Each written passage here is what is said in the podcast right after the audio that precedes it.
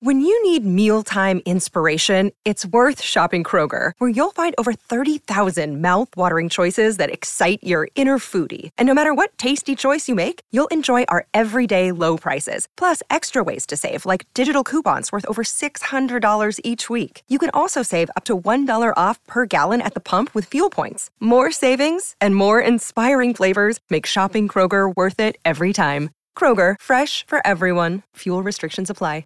Experience the difference at Woodhouse Buick GMC. From the GMC Acadia to the Buick Encore, we're sure to have a vehicle that fits your lifestyle. Our climate controlled showroom guarantees a comfortable shopping experience every time you visit. Plus, our commitment to our customers continues well beyond the date of purchase. You will leave our lot feeling comfortable and confident in your new vehicle. Start your car buying journey today, in store or online at WoodhouseBuickGMC.com. We are professional grade. This is how it's always been. I'm on the outside looking in. Welcome to Double Love, the podcast in which we explore the strange and terrifying world of Sweet Valley High, book by book. I'm Anna Carey. I'm Karen Moynihan. And this week it's book 57. It is. And it is Teacher Crush. Oh my goodness. Oh. What a title. What a title. we were worried about this title. I was I was so worried. Karen was very disturbed, you might remember. oh. But um wasn't quite as uh, disturbing. No, it wasn't as uh, as as well. I was I was going to say it wasn't as problematic as we expected, but every Sweet Valley High book is problematic in its own special way. Oh, so very, very much so. Probably not completely accurate. no, but it's not. It doesn't involve um, the sort of extreme levels of dodginess one mm. might fear. Yes, such a title. Exactly. Um, so you know, don't want to keep you in suspense about this for too much longer. So uh, we'll get started with some taglines and blurbs. And Karen, can you kick us off with the cover tagline? I sure can. Okay. Has Olivia met the man of her dreams? I, I mean, I'm repeating myself with this, but as usual, the answer is no. Indeed. And the back cover tagline is "Badly in love." Oh, Olivia. well, because she is. She I mean, truly emphasis, is. emphasis on the mad. Oh God, to a worrying degree. deeply, deeply worrying. Oh. She's not the only person behaving in a frankly bizarre fashion in this episode or this book, but um, she is the most extreme. So that is true. Can you give us some more details? Okay, full blurb. Let's do it. All right. Pretty and talented Olivia Davidson has always seemed independent, hmm. so it comes as a total surprise to Elizabeth Wakefield when when Olivia confides, of course, in her that she's lonely. Oh, who else are you going to talk to? Uh, everyone knows she's going out with. Oh, everyone she knows is going out with someone, and True. now she's ready for a new boyfriend. Hmm. Oh God, poor Olivia. Okay, then Stuart Bachman, a oh. gorgeous artist, mm. starts teaching at Sweet Valley High. Mm. Olivia takes his class and is completely swept off her feet by him. Ooh la la. Soon, soon, Mr. Bachman is all Olivia thinks or talks about, and it looks as if he may return her feelings. And as I wrote down at one point, I certainly absolutely hope the fuck not. Has Olivia found true love, or is she headed for heartbreak? Um, well, um, actually, to the latter question, the answer is uh, yes. Good. and rightly so in this case. and a relief at that. Sorry, Olivia, but it's for the best. Well, um, the cover is is quite something, not least because it is our first glimpse at Olivia. Can you describe it, please? That's true. Yeah, I was actually kind of surprised by this one because she doesn't look like I pictured her. Absolutely uh, not. I imagine Olivia looking a bit like. Uh, um, Keri Russell in Felicity. yes. Yeah, that's way more the kind of vibe I had in my head too. But as well, I also have a copy of like Olivia's story. It's one of those like superstar kind of spinny offy books they did. Um, and it's a completely different person on the cover of that one. And that is more the image I had in my head. It's a bit like the Bruce Patman thing where it's like, this is not Bruce. This is an entirely different person. What's going on here? okay, I need to look that up. So hang on. Sweet Valley, Olivia's story yeah. This is the advantage of us doing this um, podcast from home with our laptops. laptops are at the ready. Valley, Olivia's story. Sorry to that we will go back to the full description of the We will. Okay. Oh yeah. yeah, that's way more. what I had in mind for sure. And I don't know, is it just that I kind of had that image because I, I had that book anyway, or was just more used to that cover? I don't know what it is, but yeah. She's um yeah, it's uh it's an interesting an interesting uh, approach to Olivia in this new one. By the way, I'm just now thinking I need to get my hands on Olivia's story because I have not read it. The only superstar edition I ever read was, of course, Lila. I mean, probably the only one worth reading, let's be honest. Um, yes, but I'm actually intrigued by Olivia's story because I actually do. I mean, Olivia is one of the more relatable of these freaks. So, That's true, yeah. um, so Poor Olivia. continue to describe the cover. See vous play. Okay, well, yes. So it's uh, Olivia on her own. She's uh, working away at an easel uh, because she takes up painting in this book. Um, she's loves. wearing it's it's quite the shirt she has on. It's um, is it silk? I, I- mean, I believe it is a silk blouse. Very, very un. although, hang on, hang on. I'm thinking about a certain outfit. see, there is an outfit that turns up later that kind of matches this description, but like it's Hmm. not an outfit she'd be painting in. So I'm I don't know. Is there a bit of uh, Oh, that's very true. In fact, Yeah. yes, without spoiling it to any, for anybody, the out, the aforementioned secret outfit is worn to an event, mm, not to an art class. And also, this seems to have a well. Describe it, please. I, I'll certainly try. Um, yeah, like it's it's it's a big baggy shirt. Like there's big wide sleeves on it, and it's buttoned up all the way up to the top, um, which is which isn't very like carefree and bohemian of her. I have to Not at all. Um, yeah, she has her her curly curly brown hair, uh, massive earrings on. Uh, There's a lot Although of the- earrings in this book, it has to be said. a lot of earring talk. Yeah, it's an earring heavy, earring heavy book. But yeah, and her bracelets uh, all down one wrist as well. But again, the jewelry isn't quite what I was picturing for her. It looks a bit too blingy for Olivia, who's kind of a hippie. Like that's Yeah. her vibe. We're constantly told that she's sort of got a delicate beauty. Yeah, Interesting. Interesting face, one might recall. Indeed, yes. So, uh, yeah. I, hmm. And her expression doesn't. I know it's meant to be like she's love struck. It just doesn't look right for Olivia. No, she just looks out of it. Maybe Yeah. she's just stoned. Oh, yeah. Well, I think somebody is at one point in this book. As a moment we'll get to. Oh God, as we will find out. Um, so, um, can you describe her actions in this shot? Because it's an action shot. Oh yeah, so yeah, she she is painting. She's mid stroke of a paintbrush, I Yeah. guess. You can't actually see. Uh, you just see the back of the easel, kind of, and uh, just she has her hand to it. But yeah, she's just looking all spaced out and working away on her painting. You can see that James Matthews went into great detail about the back of that easel. All the I'll tell you, mechanics. that is that is quite detailed, actually. Yeah, all the little kind of levers and uh, springs and things. Like it is, it is very detailed for the back of a canvas. Yes. Well, he's showing his his knowledge of uh, the artistic tools because we know he's a master painter. And that sounds like I'm joking, but actually, I would love. It is our dream for James to paint us. Oh no, yeah, he's amazing. Like yeah. Um, well, I mean, the, it's in terms of covers, it's sort of so-so. A bit disappointing because I think we have waited this long to see Olivia, and I, I you know, we both agree she's just not right. She yeah, it's not it's not quite the right vibe. No, um, but I mean, it's it's good to see her getting a chance to shine. Well, look, yeah, always interesting to see someone other than the Wakefields, Oh, God, just to get yeah. some idea of what they look agree. like. Well, of course, the book has to start with a Wakefield. I mean, of course. And it begins with Jessica losing her fucking mind over the prospect of the famous mini courses. And she can't wait for them to start. If you might recall from the last book, there are these extracurricular classes that are give the going to give the Sweet Valley gang a chance to explore some fresh, fresh ideas. And uh, Jessica's mostly excited because it's going to make maths class shorter, and everybody bursts into laughter at this for some reason. I mean, that is relatable in fairness. I Oh God, the, the words the words that would strike fear into me when I was in school was double maths. It's like, oh God, why? Oh Jesus. oh yeah, that five minutes out of the maths class would have pleased me too. I just don't Oh, get why yeah. everybody's like thinking that this is a hilarious sort of bon mot from Jessica. Like she's so she's so funny. I think it's just no wonder she's the, the monster she is. If people are laughing at literally the slightest. They just enable her at every turn. Yeah. God, they really do. Um, and speaking of enablers, uh, Lila and Jessica are basically enabling each other in their insanity throughout this this book. Very And true. We learn at the beginning that Lila plans to do dress design, but Jessica's like, oh, she doesn't need any more clothes. What's she doing that for? Because Jessica's really got it in for Lila in this book. She kind of does. Yeah. It's it's it's a little bit out of nowhere. I mean, it's it's quite extreme even for their frenemy relationship.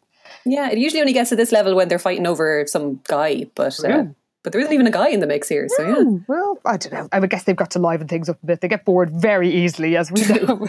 Short attention spans. very much so. So, of course, Liz is all excited about um, the the mini courses, and she and Enid decide they're going to sign up for a class together. And Enid wants uh, to do painting, but she she asks, you know, uh, surely Liz wants to do whatever Jeffrey is doing, because as we have learnt in this school, boyfriends have to come first. You need a date even for a class, basically. Yeah. Yes, exactly. Just going to say no. This book is about like Olivia really th- wishes she had a boyfriend, and who could blame her in this school? Because Honestly, yeah. I mean, the messaging around this topic is uh, is very much not geared towards the independent woman, to say the least. Very true. Anyway, um, Liz, instead of saying, you know, oh my God, of course I'm not going to automatically do what Jeffrey does, Liz basically says, no, I'm not doing a, a class with Jeffrey because he's already said he wants to do electronics, which is kind of implying that if he'd wanted to do anything else, she'd have been like, oh, let me do it with you, Jeffrey. That's true, actually. Yeah. Um, but Jessica, see, Jessica's attitude to the electronics class is very inconsistent. So she points out it's going to be full of boys, um, unlike dress design, which is going to be all girls. And Lila um, jibes that uh, Jessica should suggest her own workshop, something like boys and dating. and Amy Sutton has the absolute cheek to mutter advanced boys and dating. I mean, look, I know the neck of her, of course. However, it's also an excellent burn. It is true and accurate. yes. So Jessica's pondering her options, and she considers film, um, but there, she'd rather be in front of the camera. And this mention of film and, and sort of movie world gives Lila an excuse to talk about her dad's new girlfriend. Yeah, apparently he's going out with someone called is it Annika or Anika? I'm not Oh, I sure. thought it was Annika. Hunt. Yeah, yeah. Uh, yeah, Annika Hunt. Uh, she is, well, they call her a soap star. Yes, the, she's uh, the star of the hottest daytime soap opera, The Willoughbys. Oh my god, I need to know more about the Willoughbys. But they also call her a movie star later on in the book, and then she kind of goes back to soap star. So I don't know if, if Annika knows what the hell is going on with her career, because I certainly don't. But apparently, she's like the talk of Hollywood, and. Uh, her and Mr. Fowler's last date was to a really chic little restaurant there, and she knew every single star who came in. Ooh. So Jessica is uh, does not like hearing all this, and she keeps. This is totally inexplicable. Jessica is convinced, with no evidence, that Lila is making this up. Like, why do you think this? And she demands that Lila prove this relationship by bringing in a signed photo. Oh my god. Yeah, it's so strange. Like it's not beyond the realm of possibility that Lila's super rich dad is going out with some like starlet. Like, Yeah, from a soap opera. yeah. I mean, it's not like he's going out with Madonna or something. You know, I think this is like in his in the bounds of, of realism. And Lila, anyway, is furious and says, I don't have to prove anything to you, and I'm not going to ask Annika for her autograph. That's totally babyish.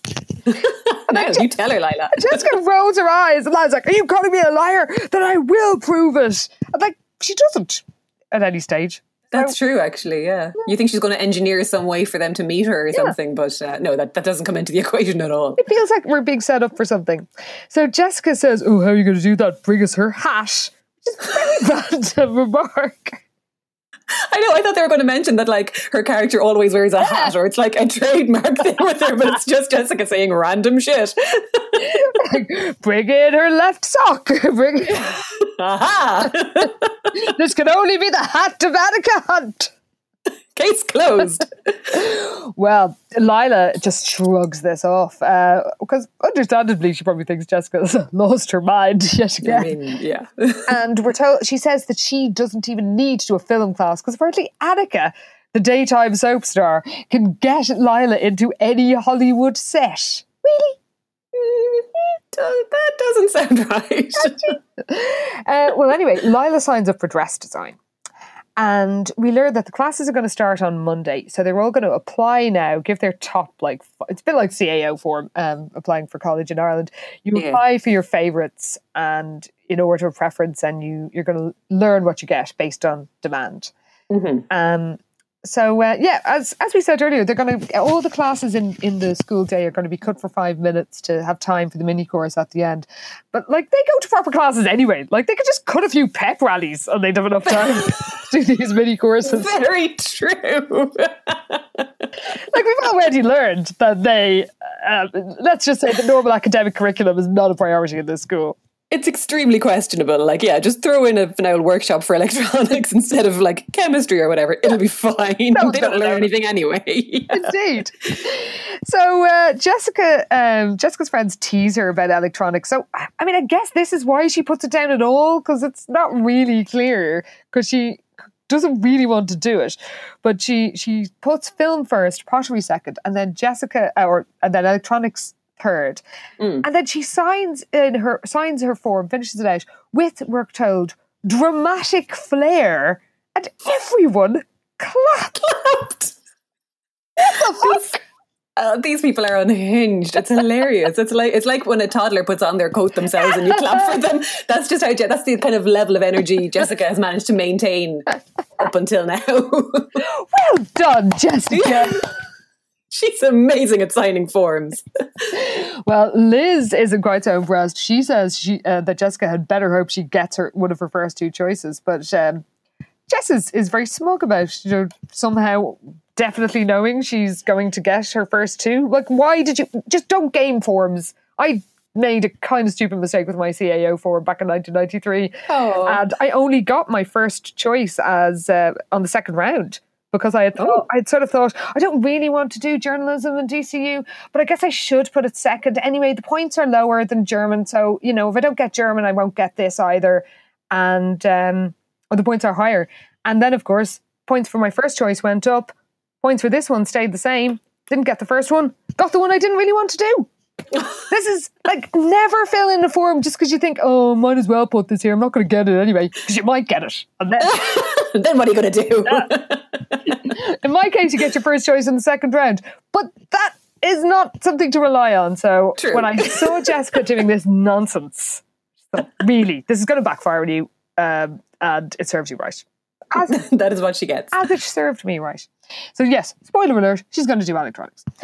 and we get a, classic twin comparison. And Jessica then smugly thinks she's definitely going to get into the film course.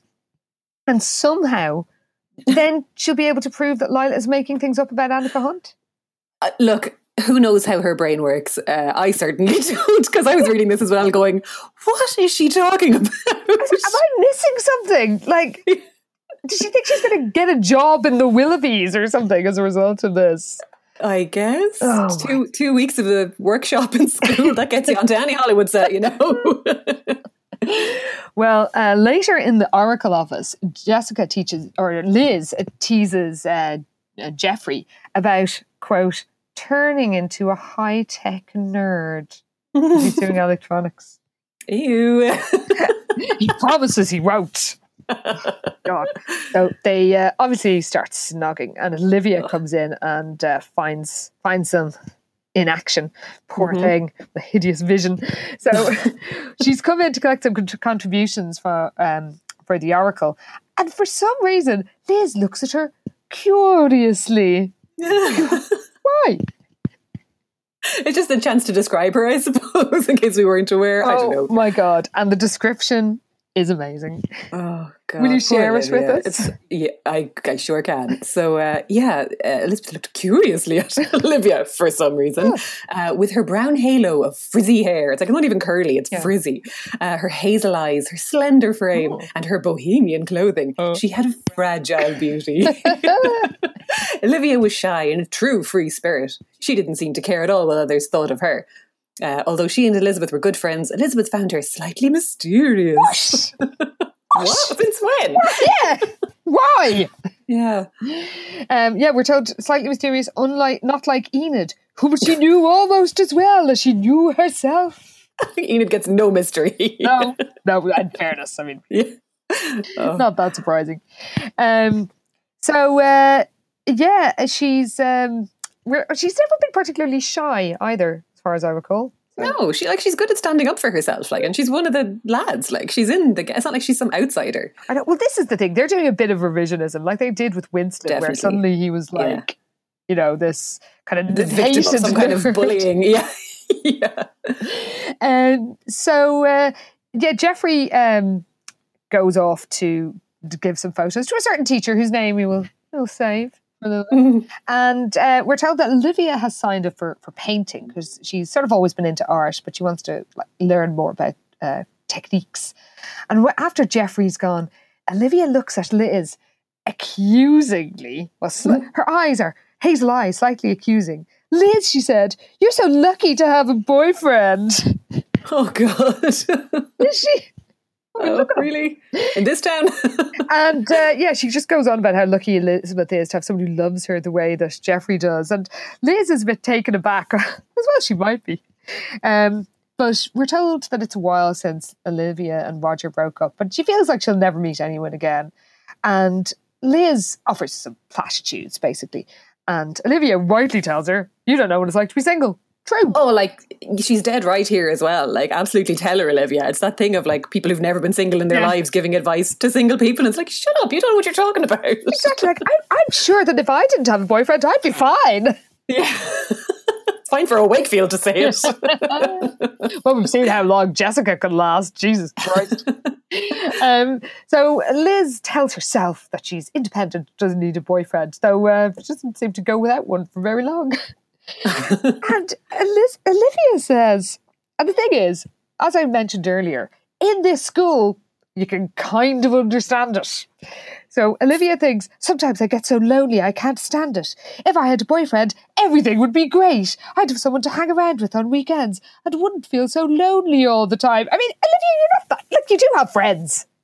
She does, yeah, it's true. Uh, but it is gas that Elizabeth is like, it's nuts to think that having a boyfriend makes all your troubles vanish when that's kind of the plot of every book in the series. And Olivia points out very um, pointedly, um, well, it would make a lot of my problems vanish. Everyone I know is part of a couple. This school feels like Noah's Ark or something, and I'm the only one who doesn't belong on board. She's coming through with the facts. Like, absolutely, Olivia. She's great. I think we did compare this school to Noah's Ark before, them all going in two by two at all times. oh, God. And Liz uh, feels really sorry for her, uh, as well as she might, and uh, puts her arm around Olivia. But Olivia just looked at her with big sad eyes. Poor Olivia. like Droopy Dog or something. So Liz wishes she could um, show Olivia how cool she is on her own, but Olivia just runs away. Not quite crying, but almost. Indeed, yeah. On the verge. Yes, poor Olivia. So, cut to Monday morning, and Elizabeth and Enid are driving to school, and and Liz tells Enid about Olivia and how surpri- surprised she was by her little outburst um, last week. And Enid is surprised too, but she points out that uh, Olivia and Liz are really good friends. So, you know, is Liz should have basically picked up on this before. Yes. Where did Okay. this mystery woman come from? You know, that suddenly Olivia is this like opaque en- enigma. I know. She's never been this mysterious before. Like, she's always just kind of, you know, been around. Like, Yeah. there's no. There is no mystery. And Elizabeth says, which is actually fair enough, that what surprises her is that this big, I'm so lonely, seems to have come out of the blue. So maybe, I mean, Elizabeth doesn't say this, maybe she should think it. Maybe Olivia has finally broken under the weight of expectations in Sweet Valley High. oh. And that's kind of what Enid says. Like, Enid points out that pretty much everybody in uh, in the gang is is all coupled up. Yeah, it's true. Like, she, she's not wrong, in fairness to her. Yeah. Um, so, you know, it's it's not really that unreasonable. And uh, she also, uh, Enid also says that, you know, Liz and Jeffrey are the perfect couple. Ugh. Yeah. We'll see how long that lasts. Oh, yes, we will. okay, we're not going to give any spoilers there. Okay. Um, so on the way into school, they meet Olivia and they notice that they're just surrounded by couples like DeeDee and Bill and Winston and Maria. And Olivia is sure that uh, everybody is going to sign up to the classes in couples. But Enid points out, look, listen, Jeffrey, you're doing it separately. Uh, but then Jeffrey bounds up and is all like, oh, my beloved. And Olivia runs away. I mean, yeah, that's what's so funny because like Jeffrey comes up, he's all over Elizabeth straight away. Olivia just kind of legs it, and then Jeffrey's like, "What's wrong with Olivia?" it's like, "What's wrong with her is that she's sick of all of your shite. Like, you're all so annoying. That's what's wrong with her." it's so true. Um, so Elizabeth explains, uh, you know, that uh, or Enid actually explains that Olivia has a bad case of "wish I had a boyfriend" blues. So um, it's a, it's kind of a, a, tragic state. And Enid remembers what it was like before she started going out with Hugh. Now, didn't they break up? Did that stuff with the like? Did she not drop? No, that was they're still together, but they had broken up when we did Murder in Paradise. Oh my god, that was it! I knew that jumped way ahead. Yes, uh, in the timeline, and they weren't together anymore in that book, but. In regular timeline, you still together. are totally right. I have, Yeah. did actually. My notes do say, was that in one of the specials? So yeah, yeah, it's messing with my chrono- my chronology. Um. So Olivia does, or sorry, Elizabeth does accept that yes, maybe everybody in Sweet Valley does have an other half, but still thinks again that Olivia is acting out of character because she was never this needy before Roger Mhm. came on the scene.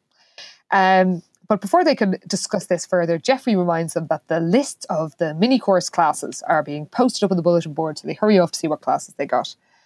And of course, Jessica is at the front of the crowd, but there's a shock in store for her. Like I know, I don't know why she's surprised, but uh, yeah, I see. Well, it seems like lots of people have gotten their first choices, but Yeah. poor Jessica is a victim of fortune here, and uh, yeah, she's ended up in electronics. Yes, because as Winston announce announces with an incredible whoop, because he's he's seen the list, he's in the class too, and so is Jeffrey. Yeah. And Jessica is horrified, of course. Uh, like, like again, Jessica, you don't put something high on the list if you don't really want to do If it. you don't Like, really want it, that's it. Yeah, don't, and like don't think like, oh well, I'll definitely get these, so there's no, I might as well put this on the list.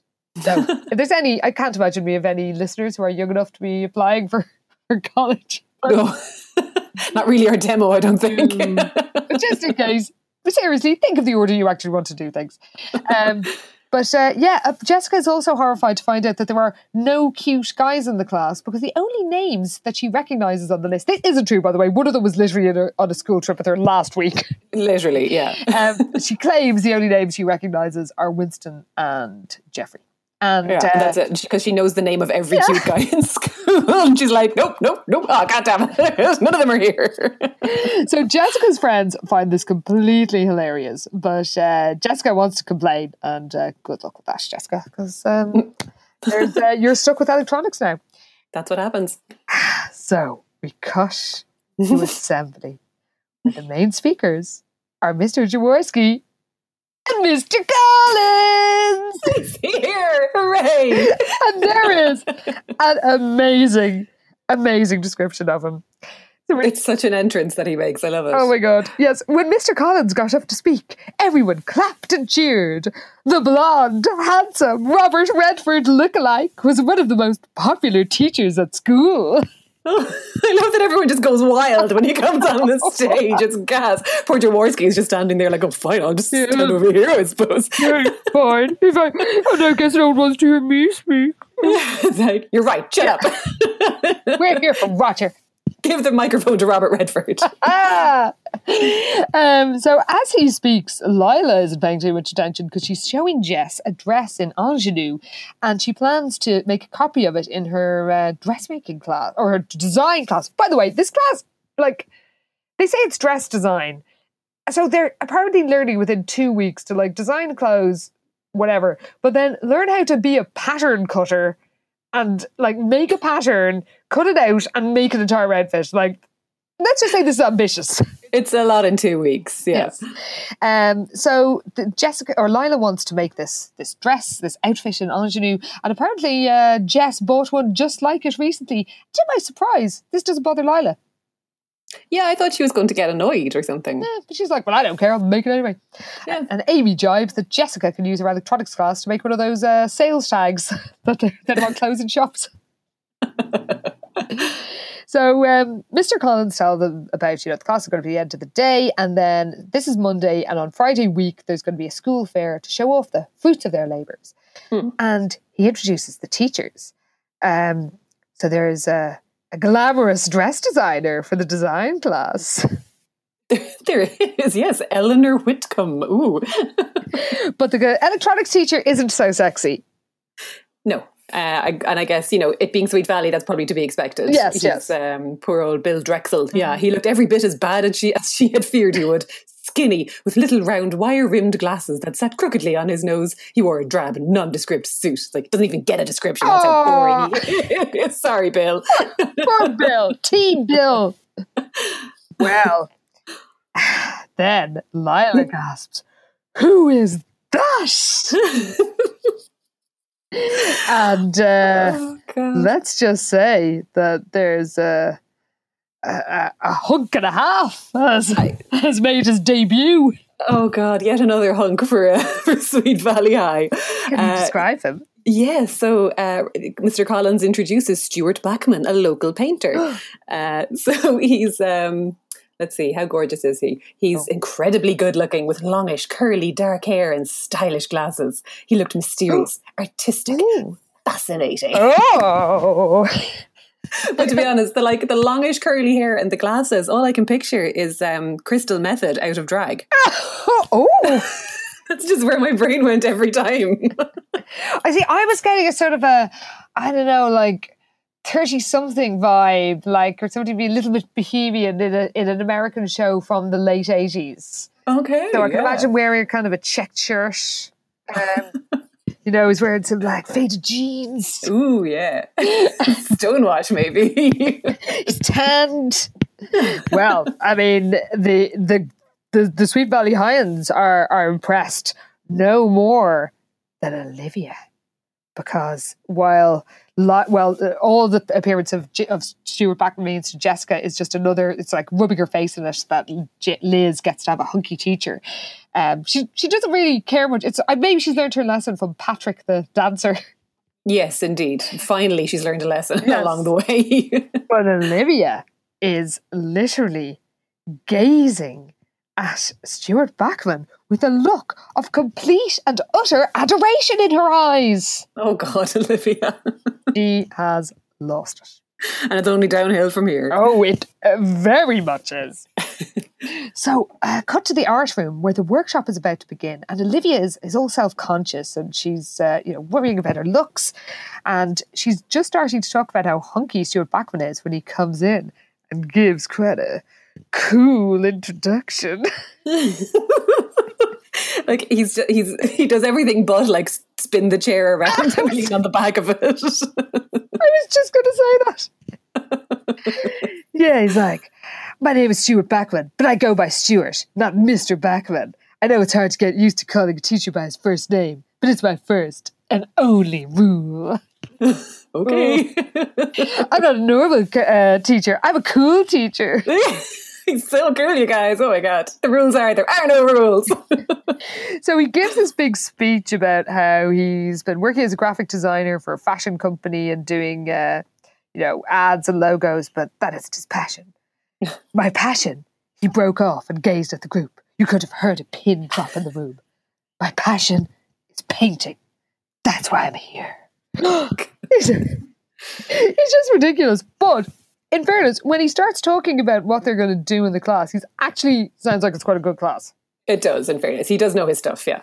So they're going to do. He's going to like guide them through painting, you know, producing a painting, and he's going to explain some techniques, etc. And uh, he starts off by saying they're going to do some color exercises, and he asks for their suggestions. And Enid is like, "Oh, could we put different colors next to each other?" He's actually really good as a teacher. In fairness to him, He is in fairness, yeah. No. because he's like, yeah, that's a good idea. Anything else? Which is the sort of thing you do say if you're ever taught a class and somebody says something that's kind of obvious, and you're like, yeah, that's great. Wow, well done. Uh, anything else? Skipping right over that. but actually, he is really nice. Um, no, he is. He's sound. And a few of them have some, you know, they're okay ideas. But then Olivia blows everybody's mind. Oh my god! Can yeah, she tell us? basically yeah she guesses exactly what the the exercise actually will be. Uh, so she figures.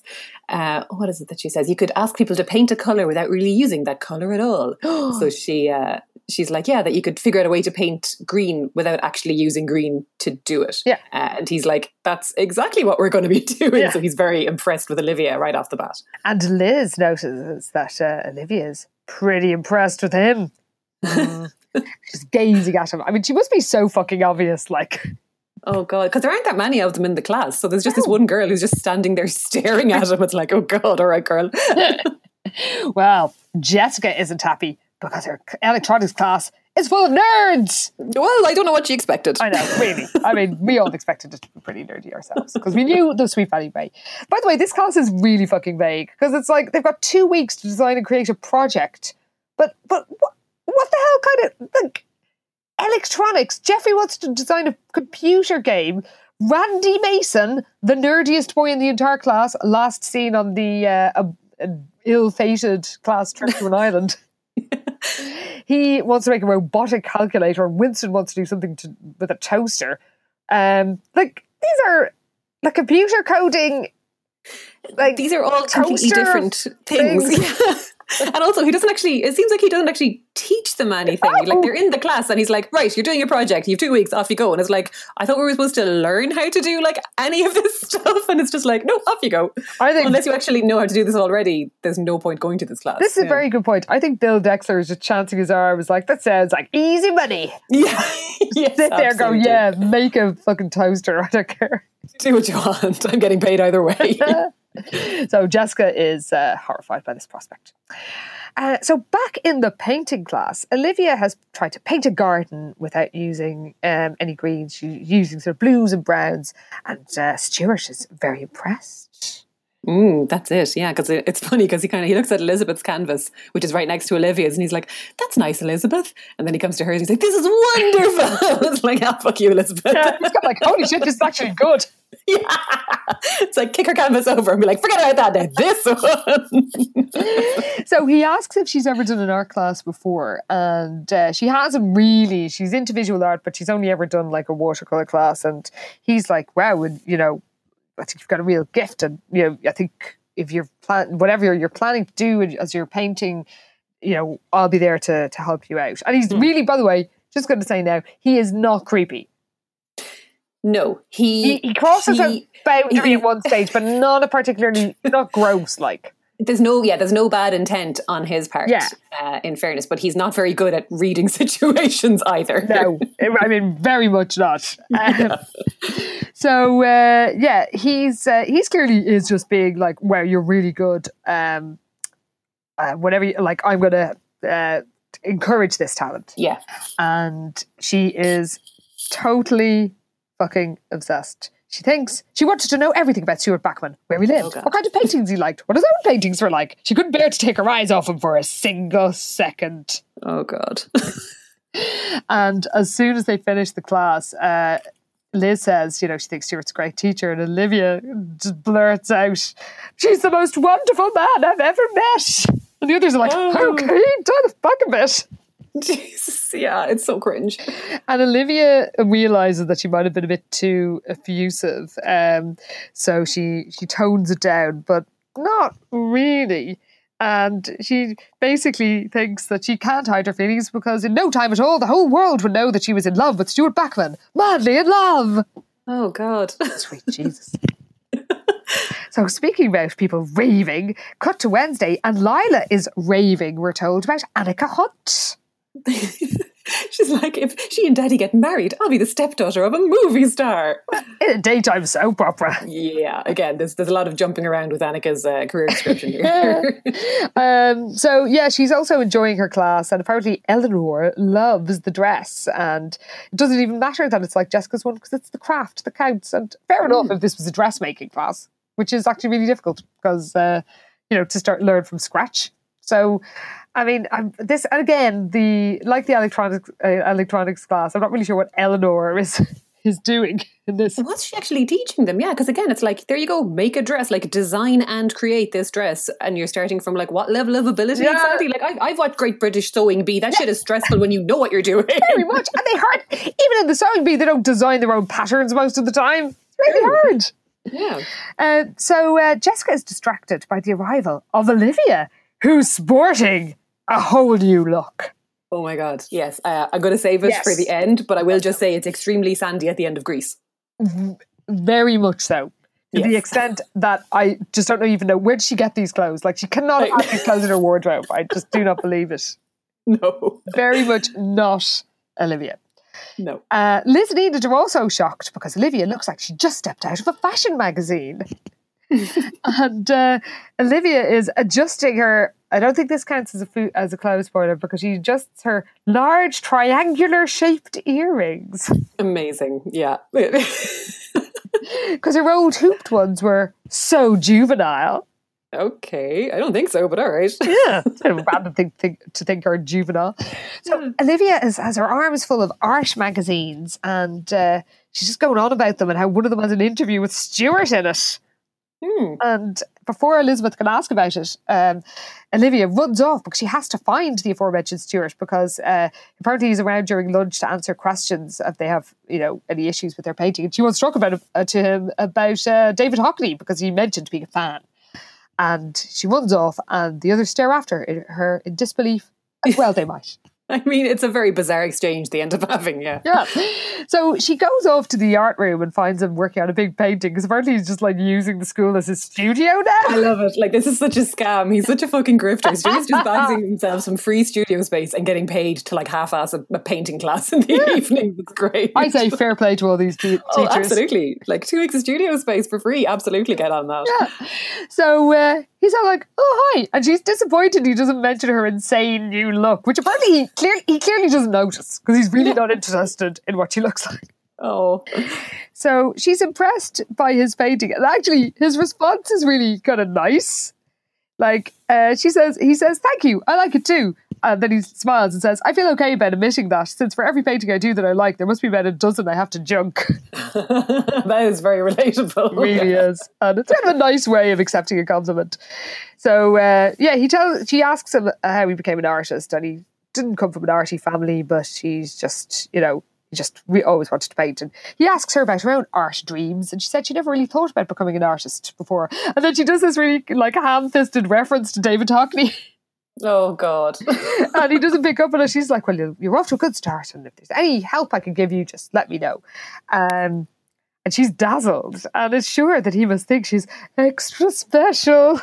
Oh God. Yeah, because he says, "Yeah, I feel like you're going to do something great in this class." It's like she couldn't believe her ears. Did that mean he thought she was special? That he liked her as much as she liked him? And it's like, Olivia, stop! What are you doing? He's just being nice, and then he's like, uh, just to sort of see you, kid, and winks at her as he goes, and she thinks that's proof enough for her. Oh God.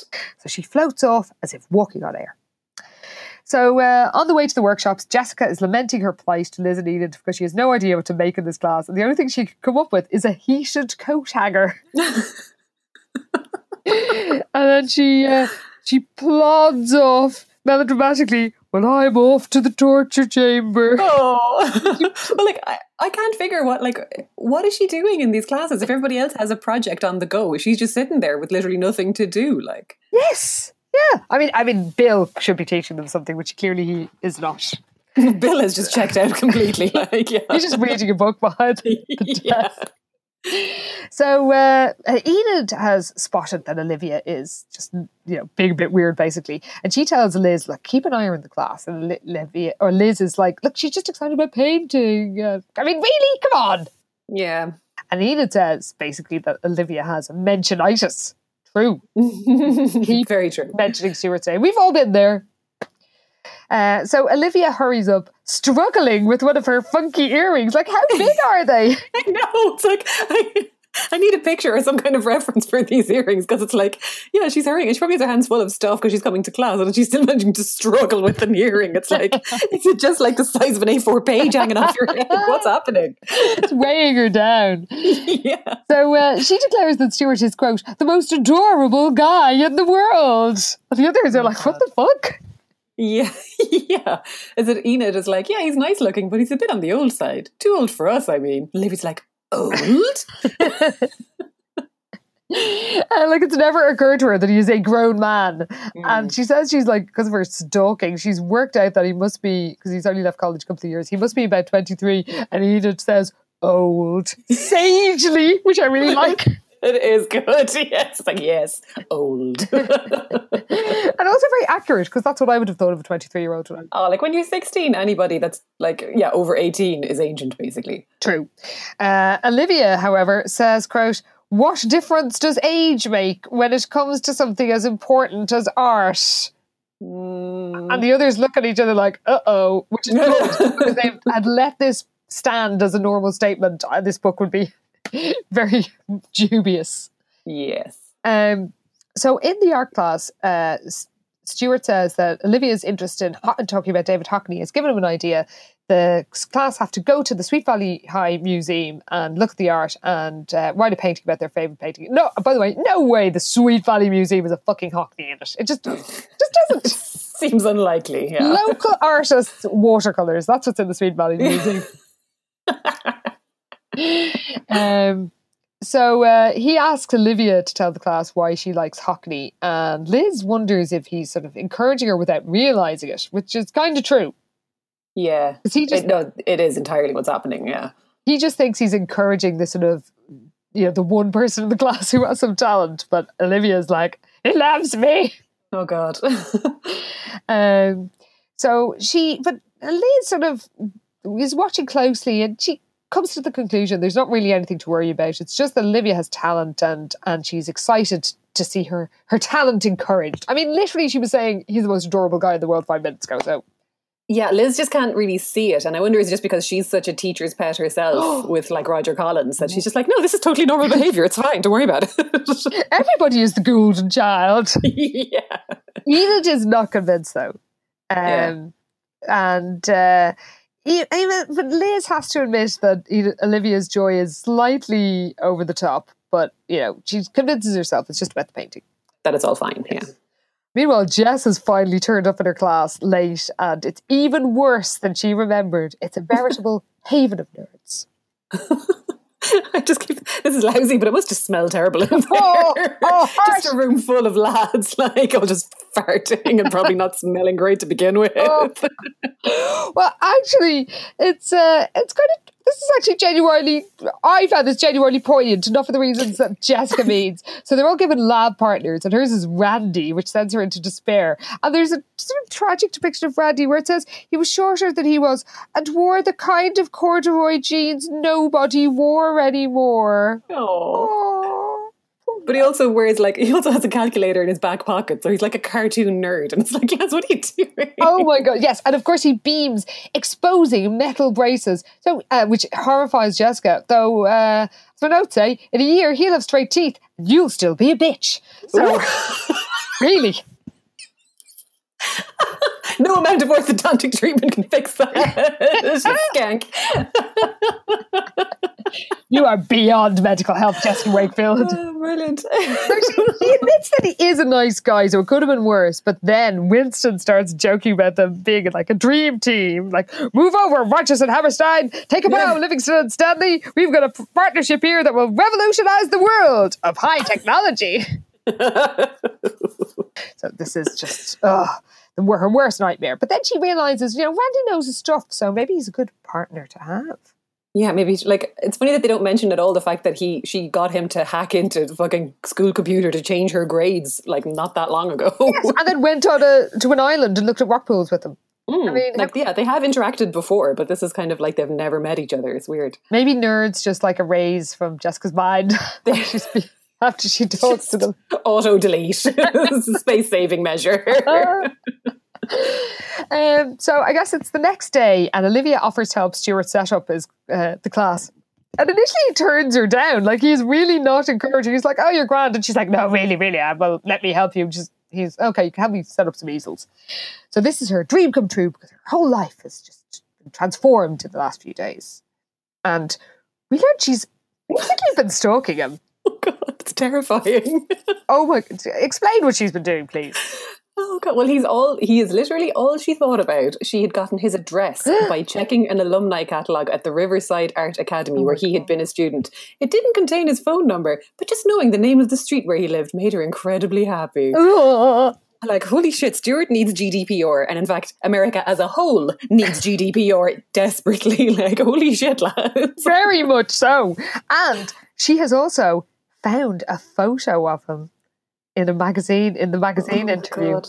Yeah. And she's put it up on her wall and she gazes at it morning and night. Oh God, Olivia. Uh, She she's far gone. Like Yep. it's scary. and she th- she acknowledges it's a bit dodgy him being her instructor and all, but um, she thinks it's her birthday next week, and I guess she's going to be seventeen. And uh, she think, figures that he can't be more than six years older than her, and that's the same divide as her parents. It's like I'm pretty sure your parents didn't meet when one of them was seventeen Yeah. and one of them was twenty three. exactly. Yeah. And she thinks that uh, in movies guys are mostly older, and decides it was romantic. Nope. It's illegal. And uh, yeah, she's pondering this when Liz asks her for the proofs of the art pages for the Oracle because Mr. Collins is waiting for them and she has let him down.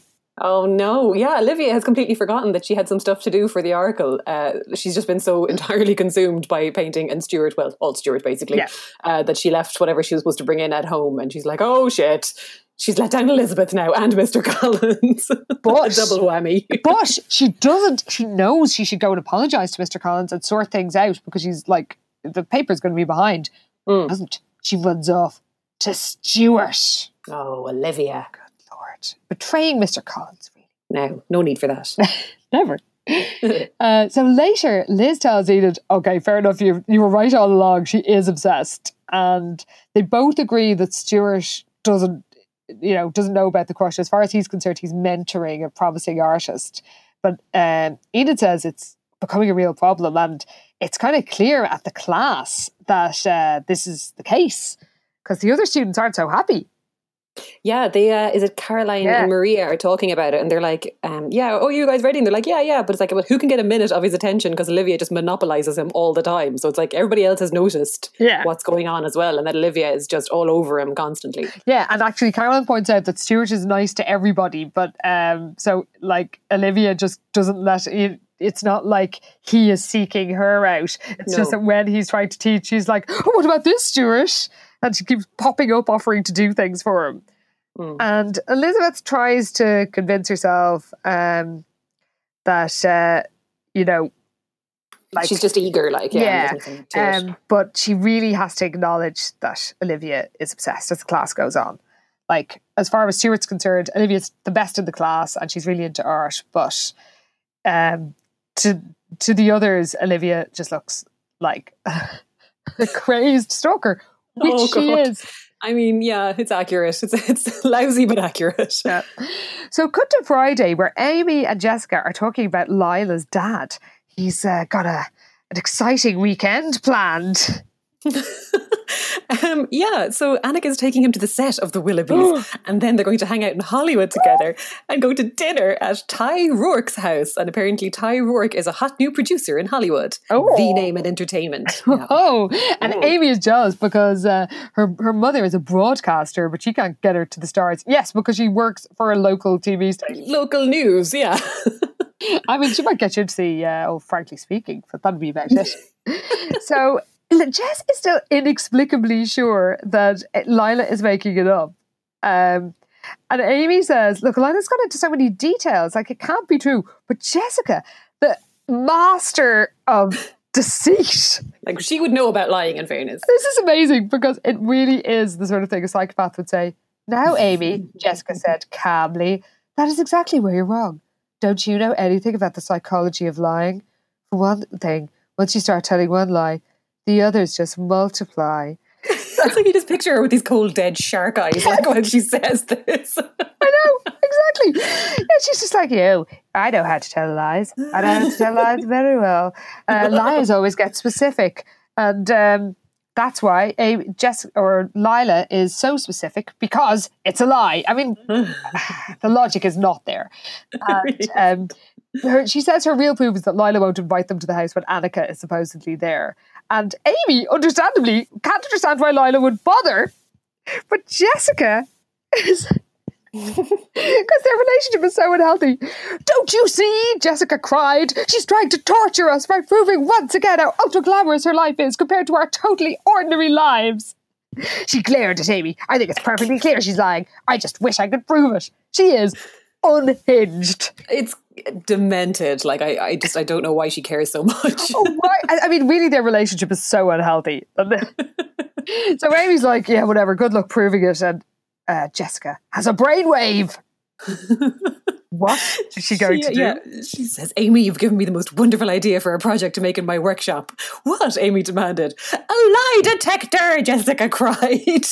Oh my god, this is so amazing. Yes, Oh, because apparently that's we are told explicitly that's very easy. it's a piece of cake. A 16 year old can throw it together over the course of a couple of evenings. It's grand. Good to know. so in the painting class, Stuart reminds them that the show is next week. So he's arranged that they can come in and work on the paintings over the weekend. And we're told that uh, Olivia has been dreading two whole days away from him. Oh, No. she's got a case at the Jessicas. Oh, she really, yeah, she really does. Um, so at the end of the class, she tells him she's having trouble with her progress, a lie, and asks for suggestions. And he's like, "Oh, maybe you could go to the Sweet Valley Museum, that magnificent collection of art, and look at the paintings for inspiration." And she wants to say, "Why can't I go to the museum with you?" Olivia, I get a grip on yourself, girl. Lost it. So she sees a flyer, and that uh, tickles her fancy. It does, yes. So the flyer is an announcement about an alumni presentation at the Riverside Art Academy uh, on Monday afternoon. So there's going to be three speakers at it, and one of them is Stuart. Yes, and uh, he's going to talk about making a living from painting, which is actually a very practical thing to teach art students. And he suggests uh, that she come along too. And by the way, it is so fucking obviously not anything approaching a date because he says if you're interested in going to art school, it'd be good to meet people in an art school. And he's uh, he's like, you know, I'd be happy to to take you there. And of course, Olivia thinks there's no denying what that meant. oh no, stop it. And then he says, fine, fine, remind me on Monday, which is like, the, the is like, this is not anything to make a big deal out of. If you're going to have to remind me to bring you, this is not what you think it is. I know. Um, but somehow Olivia is convinced that this is like an amazing declaration of love, basically. And uh, she bumps into Liz, who's like, uh, Are you okay? But Olivia thinks she can't help being madly head over heels in love. Oh, Jesus. Yeah, and she's convinced that when the workshop ends, Stuart will like declare that he shares her feelings. And they Oh, God. Yeah, she's like, only one more week to endure, and Stuart would be able to tell her exactly how he felt about her. Uh, like, no, Where's what- this what's coming from? happening? this is Jessica level delusion. Like, it's worrying. True, it is. Good lord. Yeah. Well, maybe this is what happens in Sweet Valley when somebody doesn't have a boyfriend for that long. Just the atmosphere drives them mad. Literally drives them mad. They just lose all sense of reason. Yeah. Yeah. So the next day, Mrs. Davidson asks Olivia what she wants to do for her birthday on Friday, um, because she hasn't been talking about it at all, and because of course her brain has just been full of Stuart. and Olivia's like, "Oh, I don't really care," and because she's actually somehow deluding herself to thinking that maybe Stuart will ask her out after there's the sh- the school show on Friday. Oh God, yeah. Again, it's it's pure Jessica daydream stuff. It's like she, an image flashed through her mind. She was sitting in an elegant restaurant, sipping champagne with Stuart. It's like, what are you talking about? Where is this coming from? so uh, Mrs. Davidson says, "Oh, can me and your dad plan anything? Like, do you want us to do anything?" But she's barely listening because uh, she's got some plans. oh God. Oh yeah, so um, she's uh, she's going to go to the art supply store, but not just the art supply store. She tells her mother going- she's going just to the art supply store. Yes, Uh, yeah, but uh, but her actual plan. Well, she is going to the shop, but she's also going to drive past Stuart's apartment too. oh my god. And like it's, it's so funny. It's like twenty minutes later, Olivia had parked her green van across from the small apartment building. It's like holy shit, she's got a murder van. Run, Stuart, run! I know. It's like the van. green van, get out of here! Oh my god! Sitting there in her HiAce, waiting for bundle. Stuart into the back. There's no windows there, Stuart. Oh Jesus! So when she sees Stuart's car, because of course she's like stalking him in the school to check what so she knows what his car is, and uh, she realizes that he's at home. So she needs an excuse to call. I'm surprised she even thinks of that because she's so obsessed. So she decides she's going to ask to borrow one of his art books. Like, I, I guess. I mean, there's a library, but okay. so she runs across to the building without asking herself if this is a good idea. It's not. it truly is not. she she rings the buzzer and he answers and he's basically asleep or possibly quite stoned. Or that, yeah, Yeah. true. Um, but uh, well, actually, we're told he never gets up before noon at the weekends because he works late into the night. Aha. And she thinks that's somehow proof he doesn't have a girlfriend. Yeah, he couldn't be in love with anyone if he spent weekend nights working, could he? Well, so you've just woken him up at half ten on a Saturday for fuck's sake, Olivia. oh God, yeah, fair. So she says she wanted to find a certain Hockney painting, but it's not at the museum. Of course, it wasn't. Why would it be? so she asks to borrow books, and there's a long silence. And he's like, oh uh, okay, look, let me get dressed and I'll let you in. She's like, yes. Jesus Christ! It's like he didn't think she was nuts for coming over. It's like we don't know that. but uh, yeah, he comes down um, to to let her in, and uh, we're told he looks fantastic. His dark hair a little dishevelled, and his shirt untucked over a pair of worn jeans. He had his shirt sleeves rolled up, and his arms arms looked sturdy and strong. Hmm. Hmm. Doesn't actually doesn't sound that bad actually. you could get on board with that. I think a lot of it's good. Um, so uh, he's like, this is, he's, but he's nice. Uh, so he's like, oh, this is not a surprise. You know, you, I've never had a student who's as serious about painting as you, Olivia. You make me feel it's worthwhile being a teacher. And she basically invites herself into his apartment. Oh God, yeah. And he, so he's like, okay, you can borrow whatever books you like. She's dazzled by his cool digs. It's very, yeah, it's very cool guy in the 80s Yeah. kind of apartment. It's like it's uh, big and open, very spare, with just a few pieces of furniture and lots of windows.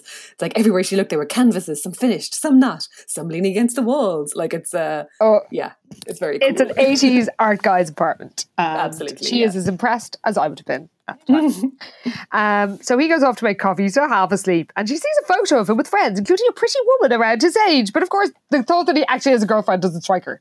It never strikes any of them. Any of these young ones that fall in love with their teachers in these books. It's like, yes, he has a girlfriend. That's how this always ends. Oh my God. and the fact that he basically has a photo of the two of them is uh, should be a clue. I mean, you would think. So he gives her some coffee because he's clearly so out of it. He hasn't even heard her say, "Oh, I don't really like coffee." Um, and he shows her sketches for a pair of earrings. What? What is it with the earrings? it's the 80s, man. It's all about the statement earrings. Good point. So yeah, we're told that he's making them for a special occasion, and he asks what she thinks of them. Like, would she wear them?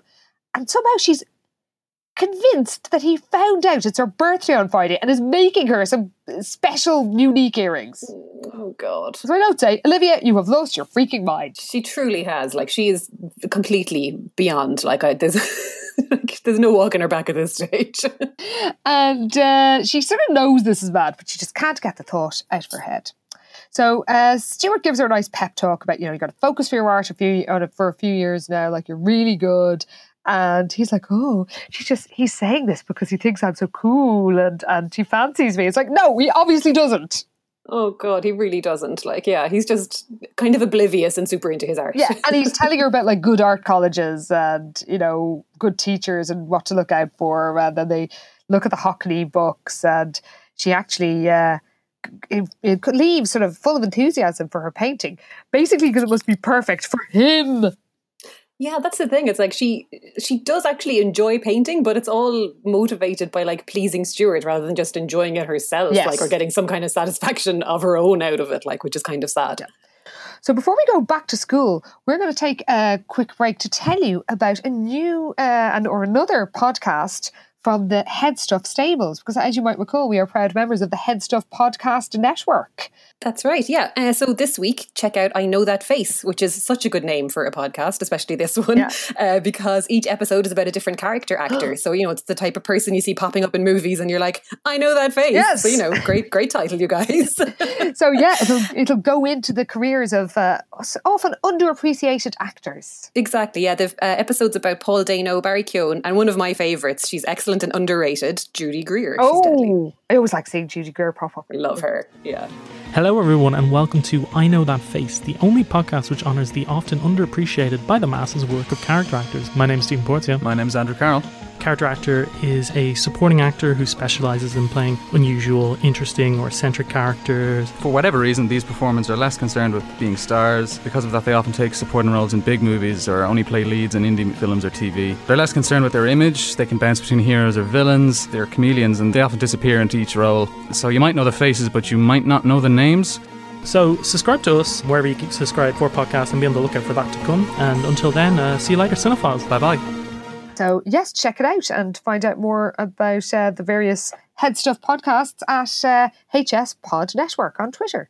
And now back to Sweet Valley, where Jessica is in the library.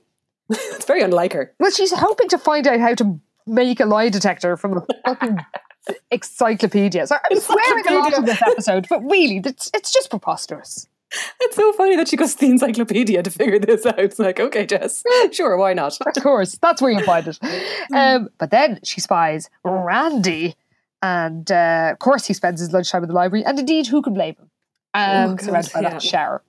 And she butters him up and sort of fishes for help. And he, Randy takes the bait. Oh, poor Randy. She's duped him once again yeah, to do all the work for her. Yeah, so she tells him all about her lie detector idea and uh, she basically just kind of tricks him into saying that he's going to help her do it. Yeah, and he says, "Oh, it's it's basically it's simple. You just need a blood pressure detection device." Um, so she's only delighted with herself because it's clear that he's going to do all the hard labor. And Of course on, he is, yeah. On her way out, she bumps into Lila, who's going on about Annika again, and she coolly says, "Maybe uh, Lila shouldn't tell so many people about Annika because it would be embarrassing if it came out it was all exaggerated." And Lila's genuinely, "What the fuck are you talking about?" So she's just, she's on such a weird one with this and everybody else is just like, what are you talking about? Why would she lie? Like, Lila is better than all of you. She doesn't need to Yeah, make shit up. exactly. well, but Jess sails down the hall feeling smug with no justification whatsoever. no. as will be proved, by the way. Yeah. Uh, so at lunchtime, everybody's uh, concentrating on their project, and Liz tells the others she's heard that Lila sewed the darts in her dress backwards and is really upset. By the way, that isn't a big mistake to correct. Like, No, but it, it is a classic of the uh, the sewing bee episodes, though. oh, I love the sewing bee so much. Me too. It's very comforting. I love It is, and it's also comforting to know that even they are all really good sewers, and they still make mistakes sometimes. They also sew shit inside out every so often. Oh god, yeah, I've done that, and upside down and the wrong pieces together. So Oh, um, yeah, I, I just don't understand why the teacher has said, you know, well, you don't have any time to fix it. Like she does.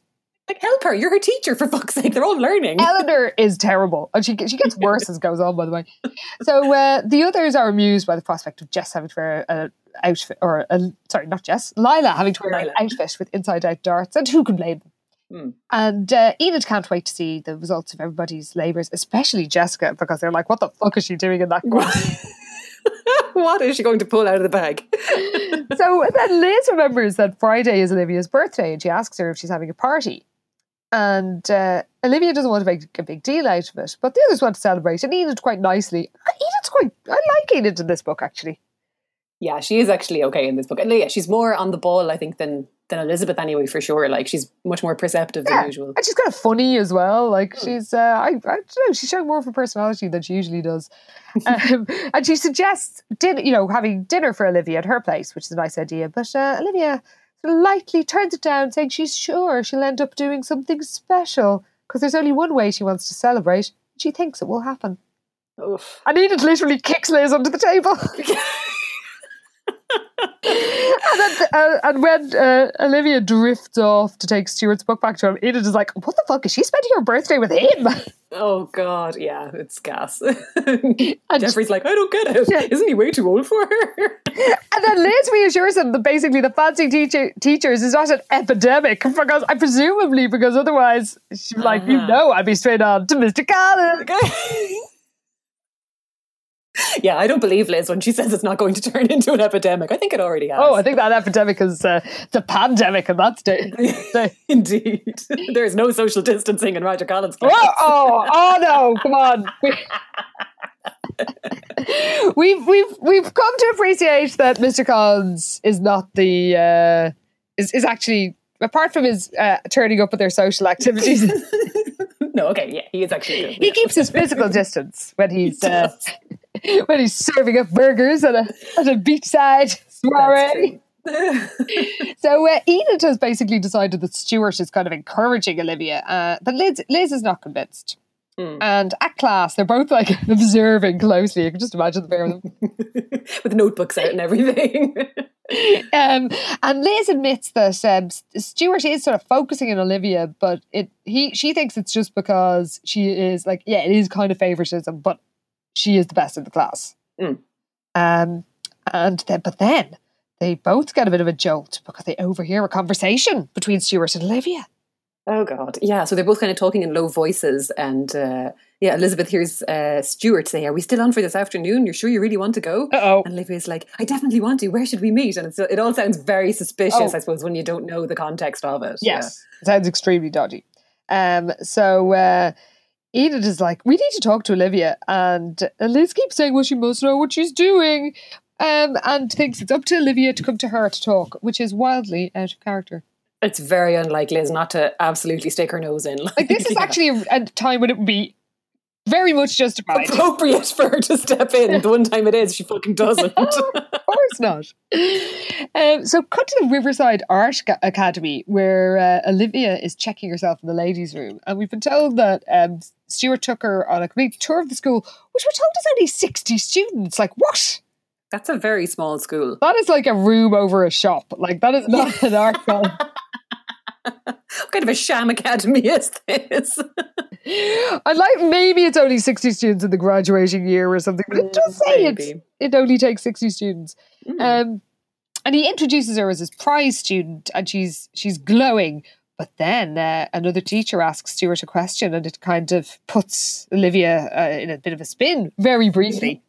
Well, yeah, yeah. Someone asked him, "Oh, where's Monica?" And uh, Stuart's like, "Oh, she's in LA for a few days." And Olivia's like burning with curiosity. Who is she? But then she forgets like straight away yes. that this ever happened, and it's like it's clearly his girlfriend. Yeah, and she's like, "Well, Ma, this Monica's out of town. Well, I'm his prize pupil." It's like, oh god, they're clearly a couple. She was probably lives in that art loft with him, but yes, exactly. Oh god. Oh. So uh, Stuart's talk is brilliant, of course, and she's so happy that when uh, she's sorry that it's all over. Then Stuart asks her if she has to go straight away because she, he'd like her to do him a big favor, mm. and this is the thing, by the way, he he literally doesn't have any sleazy intentions, quite the opposite. But he doesn't. This was like this is ridiculous. Yeah. And in fact, even the fact that he did bring her to this thing without like calling her parents first, like her parents don't know where she is and she's out of school with a teacher. And it's like, no, this is weird. Like uh yeah, no, this is and it's it's like why especially in the circumstances in that he is now taking her to a store called domain. I'm so excited about this shop and the fact that it has a name. Oh my god, oh, it's amazing. I know it's not just called the Artie gift shop, the Artie furniture shop. Yeah. um, well, uh, yeah, because he, he needs to pick up a present for a quote, a very special friend. Let's just say girlfriend for fuck's sake. I know, please. um, so he wants her advice, and of course, this gives Olivia the excuse to think that this present is for her. Oh God! Why? Like. Why did she? Why did she go there? so the shop is super fancy, and um, we're ta- St- uh, Stuart admits that he can't often afford to shop there, but this is a very important gift. So Olivia's like, oh. Oh, God. We're told that the shop is full of expensive, strange looking trinkets. Yeah, there's like really expensive lamps, and like Stuart is turning over a silver goblet in his hands, frowning. It's like I don't know, is this a furniture shop or just like a, a weird shit that you have on your shelf kind of shop? Like it's all kinds of random stuff. It's extremely random. And uh, Olivia picks up a picture frame and says, "Oh, this is nice," and Stuart's like, "Oh, it's perfect," um, but he doesn't buy it. so they leave, and he's like, oh, she- Olivia's thinking, I wonder how he found out about my birthday. He's obviously going to get me this picture frame. And he asks, she, he asks, like, well, so what's the big occasion coming up? And Stuart's like, don't give it a thought. And then he winks, which is, again, being a bit weird. Stop winking at her, please. Yes. Guess he thinks you're he's being like a cheeky chap. Yeah, no. uh, really not helpful.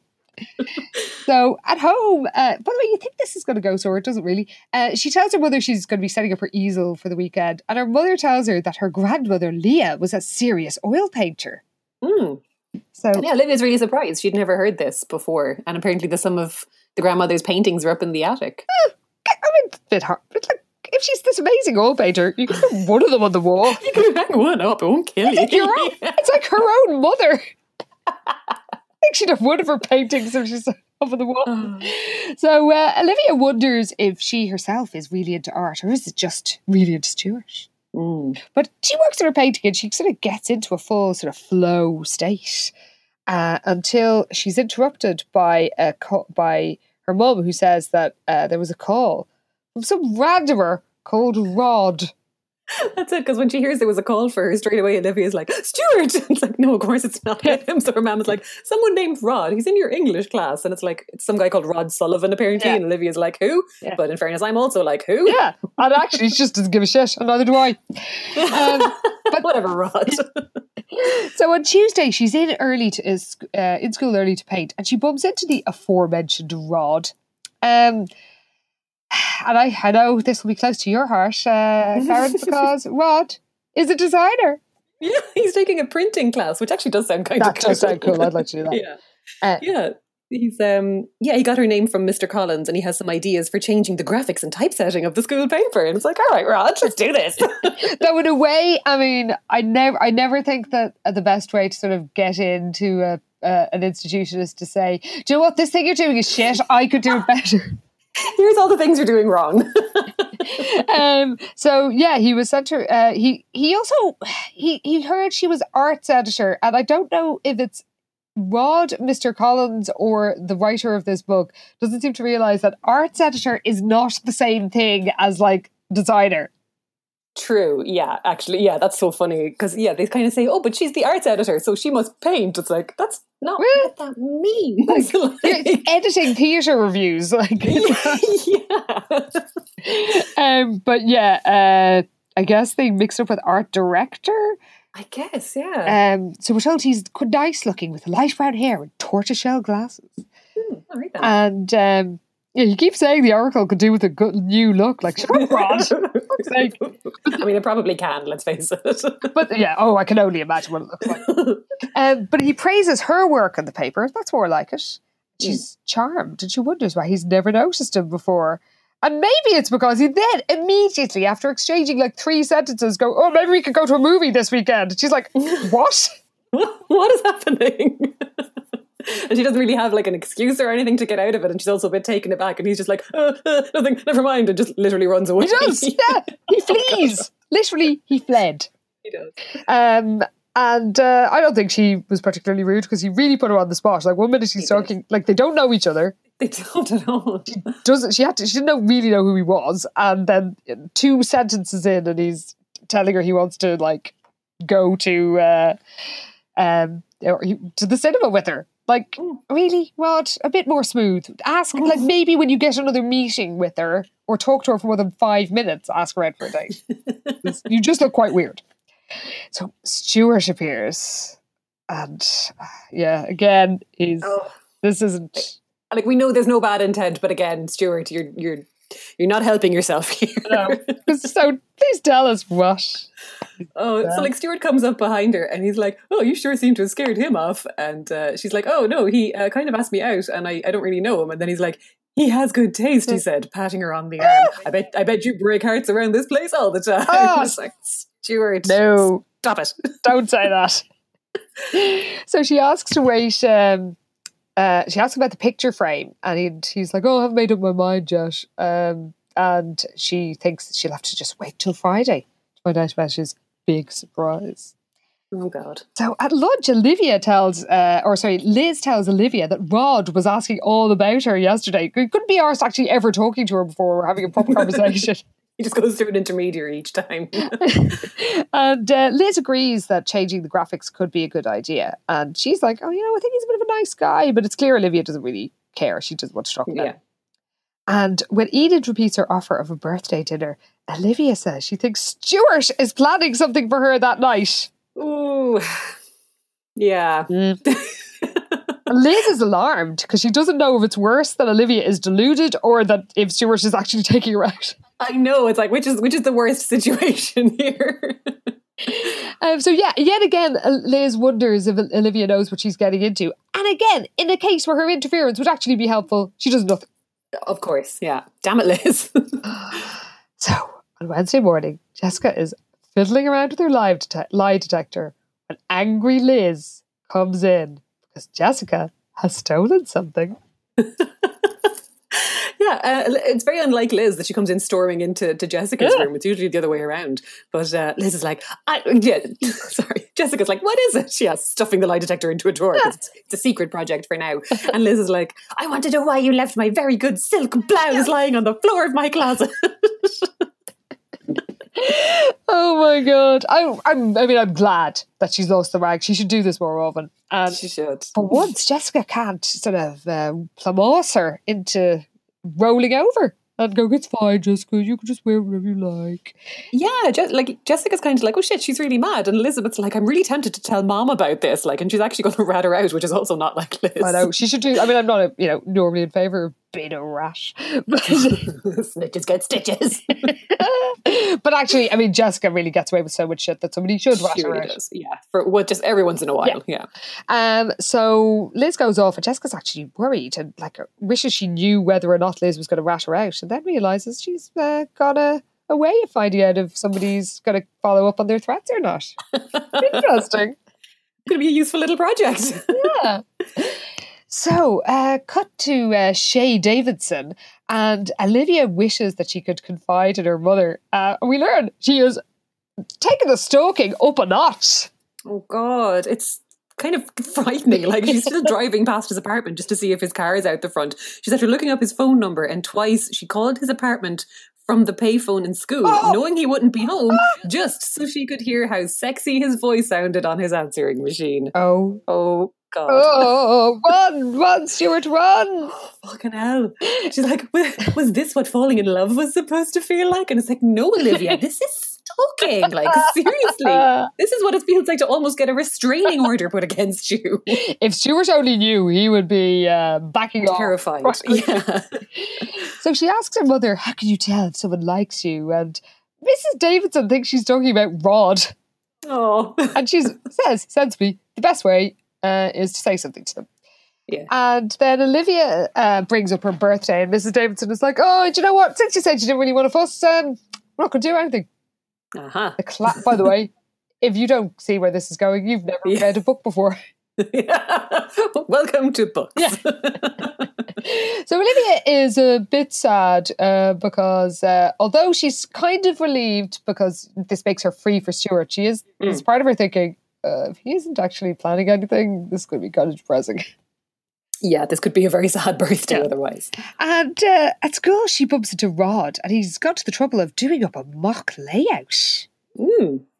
So she's impressed, and then the big Egypt goes, uh, "Do you want to see a movie on Friday?" Oh God, Ron, please stop. and he keeps blurting it out like each time he asks her out. It's just extremely awkward. He's the least suave person in the world.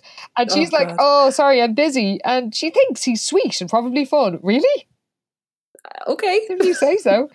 and then he mutters, oh, some other time and hurries off. Oh, very sexy. Yeah, that's going to make her want to go out with you. It was so dreamy the way he walked off grumbling what a guy. With smooth dating, date requesting technique was one thing, but then the way he went, oh, maybe another time. Go on, give him another chance. it's the muttering for me, you know. so Stuart overhears and goes, breaking hearts again. Ah, Oh, god damn it, Stuart. come on. Um, but uh, in the art room, she sees a flyer for a new show in the local gallery. And who could the artist be? New paintings from Stuart Bachman. oh, he's got a, a, a, solo show.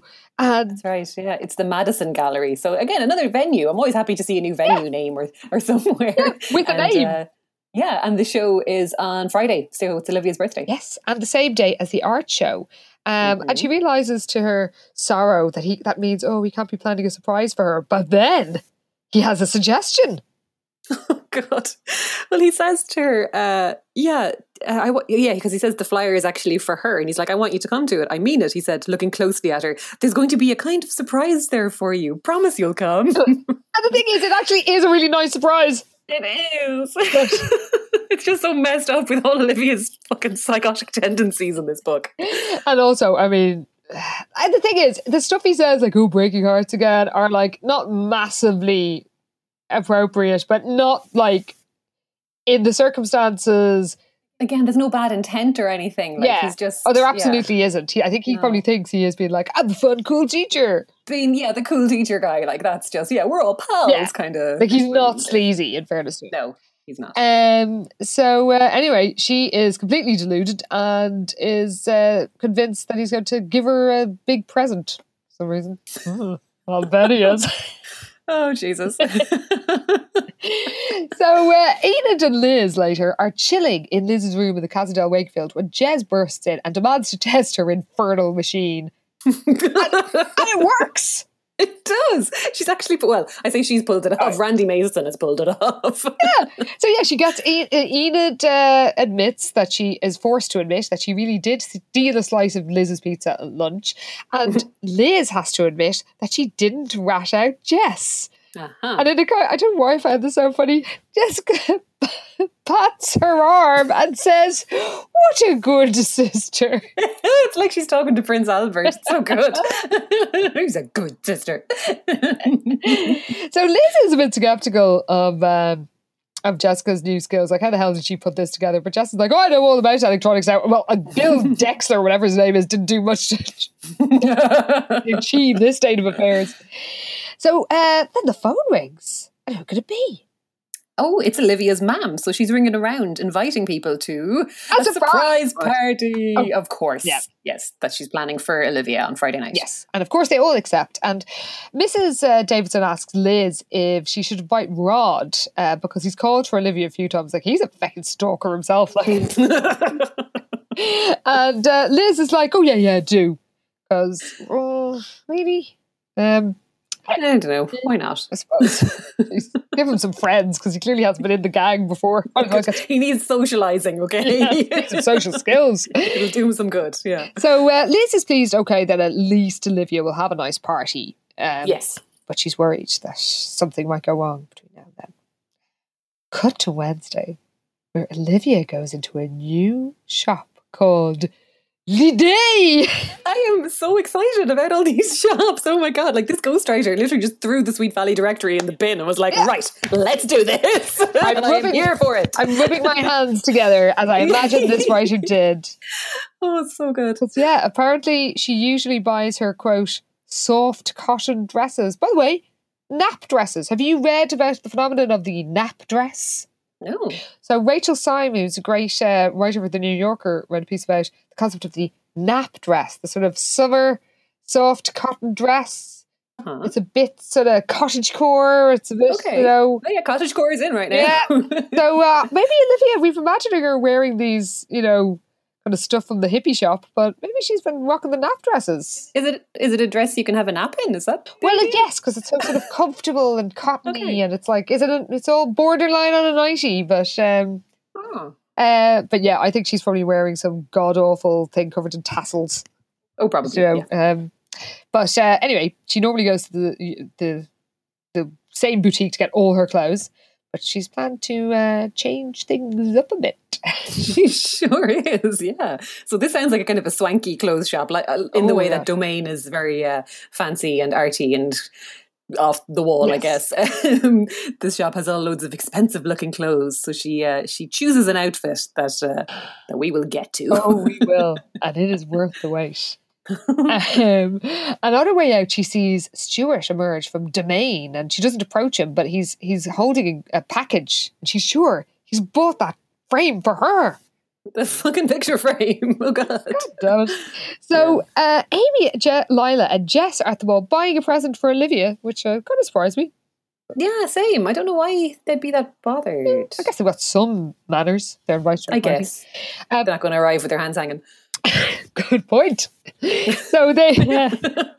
that's an amazing phrase. Um, but um, uh, Lila keeps getting distracted. She keeps gazing at clothes and saying things like, I wish Daddy would buy me a fur coat. oh, Lila, amazing! I want a fur coat, Daddy. And um, yeah, Jessica makes a jibe about Annika, and Lila looks at her with big hurt eyes. oh my god, they're all about the big eyes in this book, aren't they? Olivia with her big sad eyes, and Lila with her big hurt eyes. Well, Lila seems genuinely quite distressed because she doesn't She is. understand why Jess is being so mean about her and uh, her, her dad and, and Annika. And Annika, yeah, and it's not usual for Lila to like even like the person that her dad is going out with. It's usually a bone of contention Yes. for her. So I suppose now that she's actually happy about it, and Jess is being such a bitch for no reason about it, it's like Really shut up.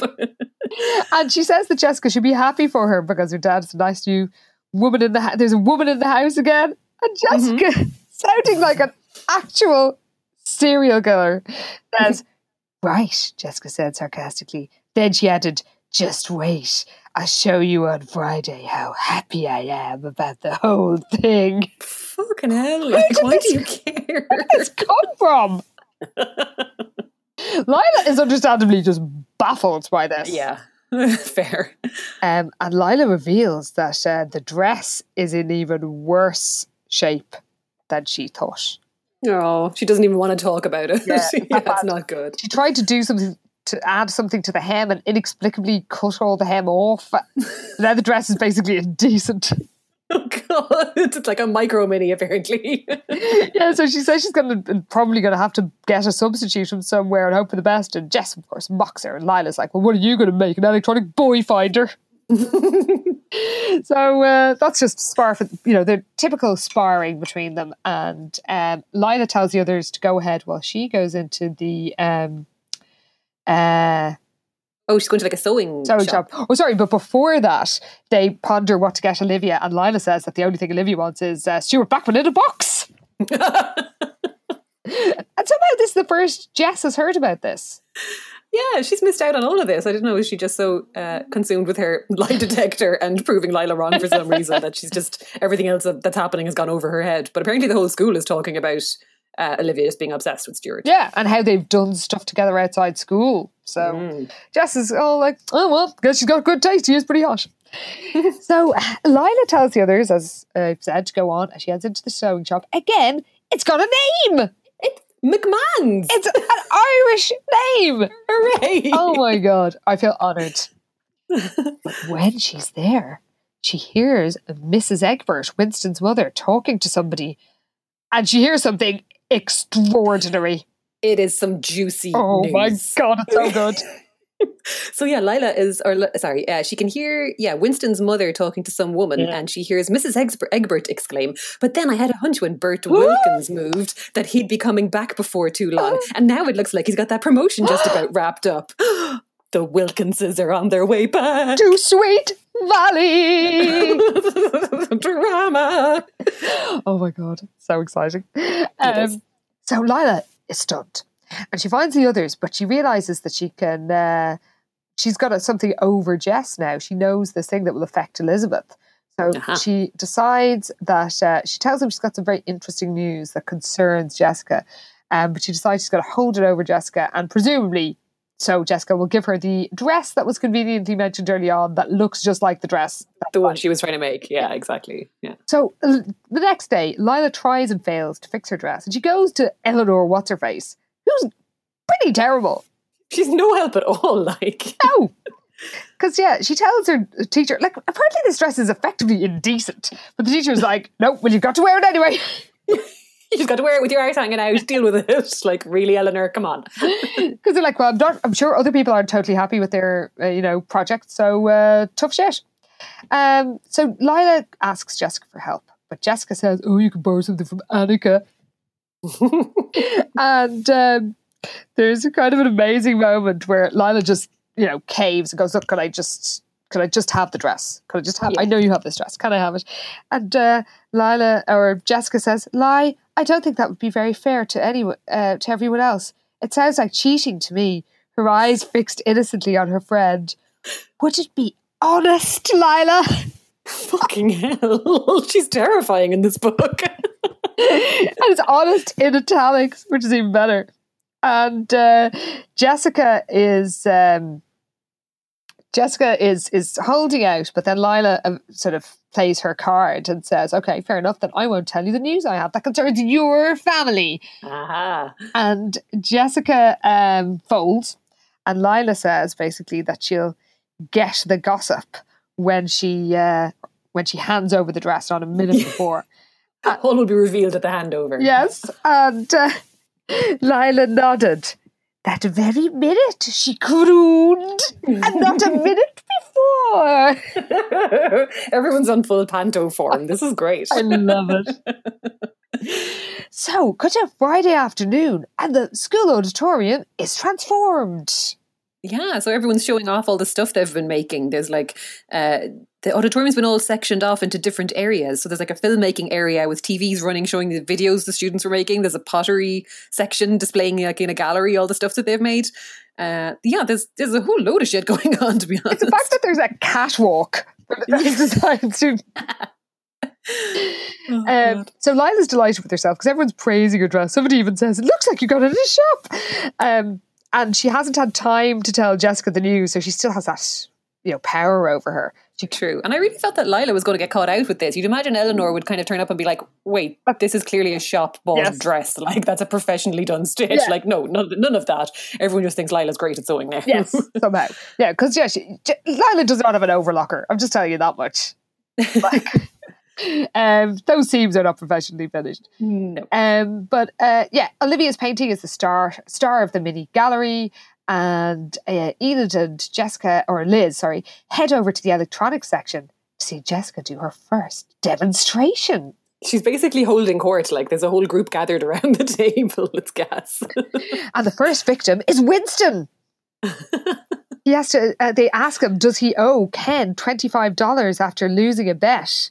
Aha. And uh, he says he he doesn't, but it's a lie. Yeah, uh, Randy's done a bit of uh, rejigging with it, so it actually prints out lie or truth when uh, when the person answers. So dramatic. Very much so. It's great. So uh, Jess's uh, moment of glory, or, or as she sees it, has arrived. yeah. Oh, Has- God. She's so deluded. She thinks this is going to be like a surefire moment of triumph.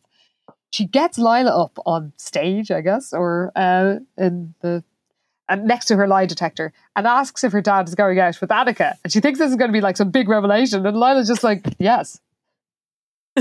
Jessica looks triumphantly at the printer and it spits out truth, and she's like, "What?" But of course, everyone's like, "Hooray!" And then Lila thanks her for not giving away the dress thing and says, "You're a good friend." oh God! I suppose Lila's probably expecting her to say, "Did you make this dress?" Yes. the uh, yes, so the the irony uh, of the whole thing is, uh, I mean, they really, they really are terrible friends, and yet they do have their moments where they stick up for each other, which is why That's true. they keep us entertained. they do. Um, so everyone's excited by Jessica's triumph, but then everybody is cheering and uh, and you know whooping, and they want Olivia to answer a question, but all Jessica wants to do is leave because she feels totally let down because the whole point of the lie detector, we're told, was quote to expose Lila, make her look like a fool. She didn't care how great everyone else thought the device was. She felt completely let down. You'd imagine all this attention she's getting would be enough of a consolation prize, seeing as that's all she ever really wants. But like, no, apparently not. Not this time. Literally, the whole point of it, as far as she was concerned, was just to humiliate Lila, and it didn't work. Make a show of Lila. Just, they're just the worst. She's a monster, an actual monster. So Olivia is sort of pushed up against her will almost. And someone a- says, Oh, ask her if she's in love with Stuart Beckman. And she runs away crying. She does. Um, and Liz runs after her, and Olivia turns on her.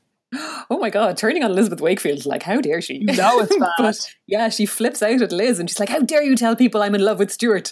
Um, because apparently, like, Olivia never gets angry. And uh, what could you possibly mean about her telling people about Stuart? And Liz is like, I never told anyone. What are you talking about? Yeah. But Olivia's just flipping out and she's like, Everybody knows you must have said something.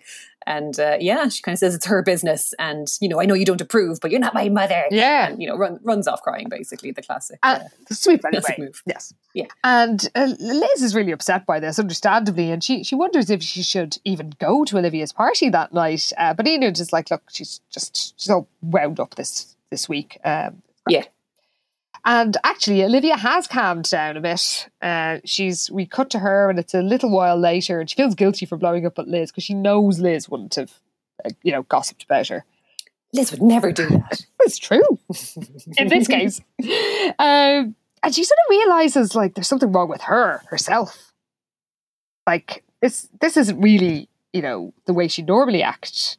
Yeah, she knows that she should be happy because like her painting turned out really well and it's her birthday and she should be excited about stuff, but she's just yeah, she just kind of knows it's not like her the way that she freaked out. Yeah, but she calms herself down by remembering her rendezvous with Stuart at his show, and she thinks Oh, and because surprise.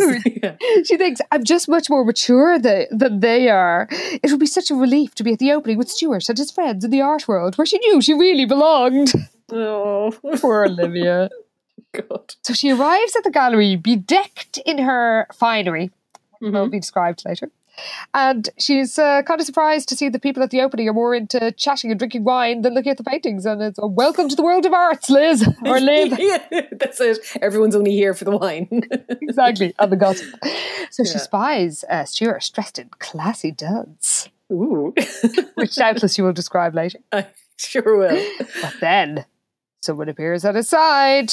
Uh oh, why it's Monica. Yes, and uh, Ste uh, Stuart sees Olivia and introduces her to this beautiful blonde Monica as his prize student, and says he's the one that she's been he's been telling her all about. Uh, yeah, like again, I don't know why she didn't expect this. Like, as soon as somebody said, Where's Monica? It's like, this is clearly his girlfriend. But poor Olivia's stunned and she's just like, Oh God, doesn't know what to say. She's just like bowled over by Monica, who's obviously totally super hot. Yes, Um, and uh, yeah, Monica is actually quite nice. Like, Oh, yeah, she's, she is. She's like, Oh, you know, Stuart told you, told me about your work. And she's quite, she is quite sound. yeah, and it's clear that Stuart, you know, does not think that there's anything weird about his relationship with No. Olivia. That he like he's really excited to have found a good artist, and he was singing her praises. And then Yeah. Olivia notices what Monica is wearing in her ears. oh God, it's the fancy earrings he was designing. They're not for Olivia after all, of course. Oh, of course. and she wildly like wonders if well, maybe they're not a couple after all. Then somebody comes up and it's like, oh, must be, you know, you're back from LA. How did you get on without you? And it's like really obvious that they are. and she um she mentions Monica mentions it's her birthday that day, and oh no. Stuart told her that Olivia helped him choose her present. And they're basically talking to her like this, like she's a child. Yeah, um, you know, which she kind of is. Oh, she is, yeah. But she's just like, oh God, I don't belong here. This is really awkward now. And I just feel terrible. Yeah, and she hears one of the adults say, "Oh, she's adorable." so um, she tries to escape, but then Stuart says, "Oh, come on, you haven't seen your surprise." And he leads her to one side of the gallery, where she genuinely is surprised. Mm, yeah, he's after hanging up her painting in the gallery with a little placard with her name on it. Yes, because he was told that he could exhibit some of his students' work, and most of them are students from the college. But he said he said that hers was so great, he had to uh, show hers too, because it's Oh. and uh, the critics have been raving about it and she actually overhears people say how good it is and basically he is launching her as an artist Pretty much, yeah. It's actually it is it is very sweet like that he did this and he's really excited for her to see it as well, like and to to see her reaction. So it is quite cute. yeah and she even though she's part of her is devastated because she realized that you know Stuart was not it. There's nothing going on here, yeah. but it's there's part of her that is actually really excited that people are responding so well to her work and yeah. she realizes Stuart was encu- encouraging her as a painter not a girlfriend Oh thank God. and he realizes how lucky she was to have him as a mentor and she's very glad she didn't he she didn't declare her love. And then he says that it's been a pleasure teaching her and asked her to keep in touch. She thinks respect as an artist is the best present she could have. Aw. He gets over it very quickly, but I mean, I'm glad, I guess. I mean, yeah, it's it's good that she does. So she decides to call over to Liz on the way home to apologise. Um, and when she's there, she admits she wants to have a boyfriend so much. She basically lost the head at the first hot young artist who came along. First hot dude that entered her eye line. yeah. And uh, she's hurt to realise the truth that she just taking his kindness the wrong way. But she knows she'll get over it. Very mature of her. It is, yeah. No, good for her. And this is like, a happy birthday, you know. Well, I'm glad that, you know, you're, you've uh, you've come to this revelation. And Livia's like, ah, it doesn't really feel like a big deal. So she drives home feeling a bit sad. Uh, Oh, thinks Stuart and Monica are going out celebrating and she'll be home alone. but, or will she? well, when she gets home, she wants to have a bath, but her mother asks her for a favour. yeah, she's got some oh, there's some like convoluted excuse to get her out of the house, basically, where she has to go and pick up her dad. Yeah, it? and then Yeah. they can all go out for dinner. And she's like, Yes. okay, I'll get to out for dinner after all. That's not so bad. Yeah. Um, and she actually ponders while she's having her bath, like, it's actually a relief not to be obsessed by Stuart because it was kind of, she was kind of totally consumed by it. Oh, like it had it had taken over her life, like yeah. Um, so, of course, she comes home from collecting her dad. And the Sweet Valians leap out and surprise. a terrifying thought. Oh, can you, can you oh Jesus! not you. There's quite a, a sweet bit where Enid says, "Were you surprised? Really, really surprised?" Enid asked Oh. anxiously. Oh. Um, by the way, Stuart and Monica are there oh, why are they there? because and they're going to celebrate Monica's birthday tomorrow because toasting new artist Olivia is so important, and Monica is really cool with this, which is more than I'd She's much cooler about it than I would be, I have to say. If I was away for a couple of days and came back home to my boyfriend and he was like, listen, we're just going to put your birthday on hold for this like 16 year old student of mine instead and go to her like high school party in your parents' house? Like, uh, no, thank you. What the fuck is this? I would be the same. Yeah, I don't think so, Stuart. Like, oh, Rodders is there, uh, who Rod Sullivan, uh, he still won't take an no for an answer. He's there and he has a beautifully wrapped gift for her. And she thinks maybe Yeah. she'll give him another chance after all. because oh, And she thinks it's the best birthday of her life. Really? I mean, look, it ended up, it ended out well, I suppose, considering the shaky start. I mean, it could have been worse. True. Yeah. So the cake and all that is done, and Lila uh, note realizes that Jess has brought her lie detector to the party and cannot believe it. And Jess is still determined to unmask Lila. So funny. But uh, Lila says that Jess will soon have the proof she craves. Yes, uh, because uh, the next issue of Celebrity magazine, uh, when that comes out, they're going to be on the cover along with six other couples in a feature on the private lives of Hollywood starlets. so, yeah, it sounds like one of those like Vanity Fair covers with like twenty people on them and it folds out and everything. Oh my god, with it's a lot. George Fowler and Anna Grant. And I can't. Yeah. So Jessica finally admits defeat and she's like, okay, look, just tell me whatever this stupid secret is. And before Lila can say anything, Ken and Aaron come up and they start asking her, like, oh, how did you make this? Like, did you make this all by yourself? And Lila's like, yes, yes, did you make it all by yourself? I think we should hook you up to it. And uh, um, of course, it proves that Jessica is lying. And Yes. Jessica is uh, is enraged, um, but she doesn't like people laughing at her. So she decides, in typical Jessica style, they're laughing at me. I'm going to throw my sister under the bus and make her uncomfortable. Liz, come here. you try out the lie detectors. So Liz is like, uh, okay. But before Jessica can ask anything, Lila steps forward. She does. This is so dramatic. It's amazing. So good. like the crowd nearly like falls silent and everyone's looking at Lila waiting to hear the question. It's like Lila put her hand on her hips. I happen to know for a fact that Todd Wilkins is moving back to Sweet Valley. Now, tell the truth, Liz. Are you the slightest bit concerned about the reappearance of your old boyfriend? Oh.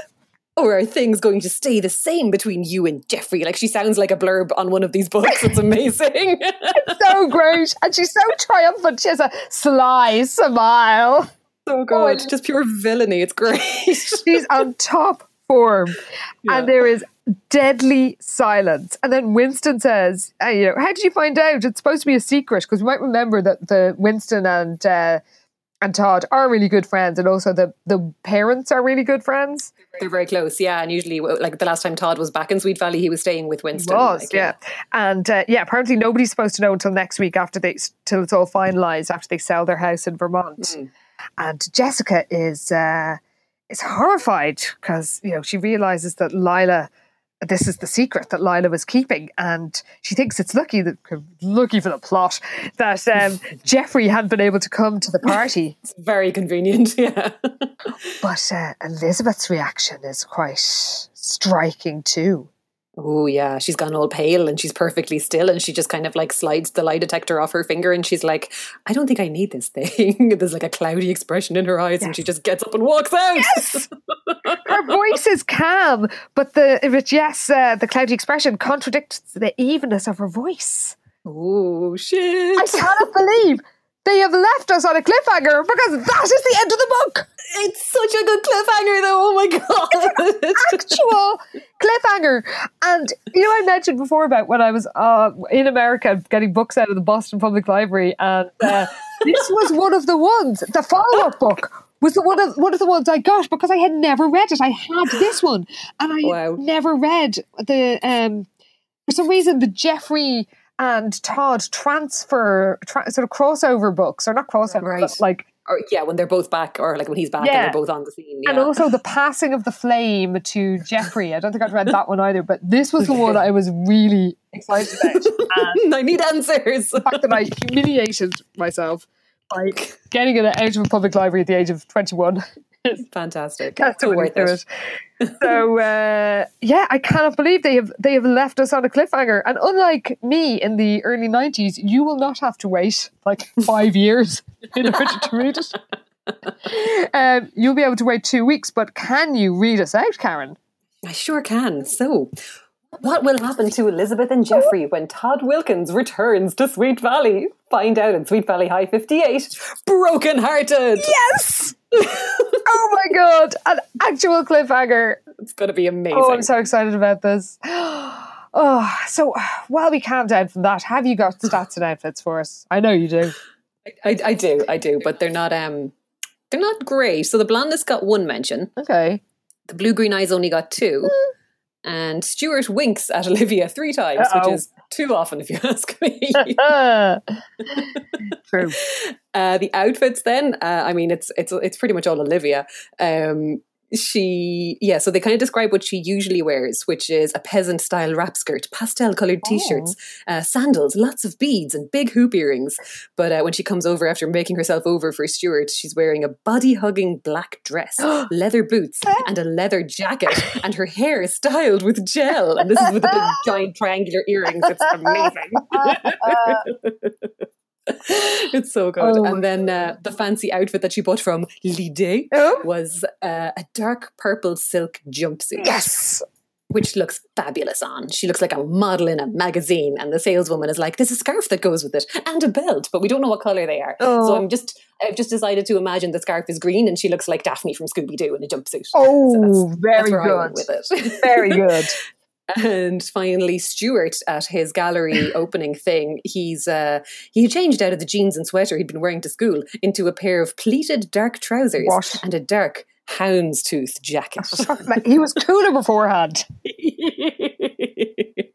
I'm into the hound's houndstooth jacket. I want it to be black and white, like he looks like David Rose or something. I think it's going to be cool. That's what I was envisaging, but I'm thinking of an 80s one. I don't know. I don't know. Yeah, don't it's probably not as cool as David. No, yeah. wouldn't have David's uh, charm either. True. Um, yeah. no, you know, for a book called Teacher Crush, wasn't half as dodgy as it could have been. It really wasn't. And we had some good outfits, and it's been a while, so that was great fun. well, I mean, do share your thoughts on this, listeners. Uh, are you as relieved as we are to find, to find the uh, the truth of the teacher crush?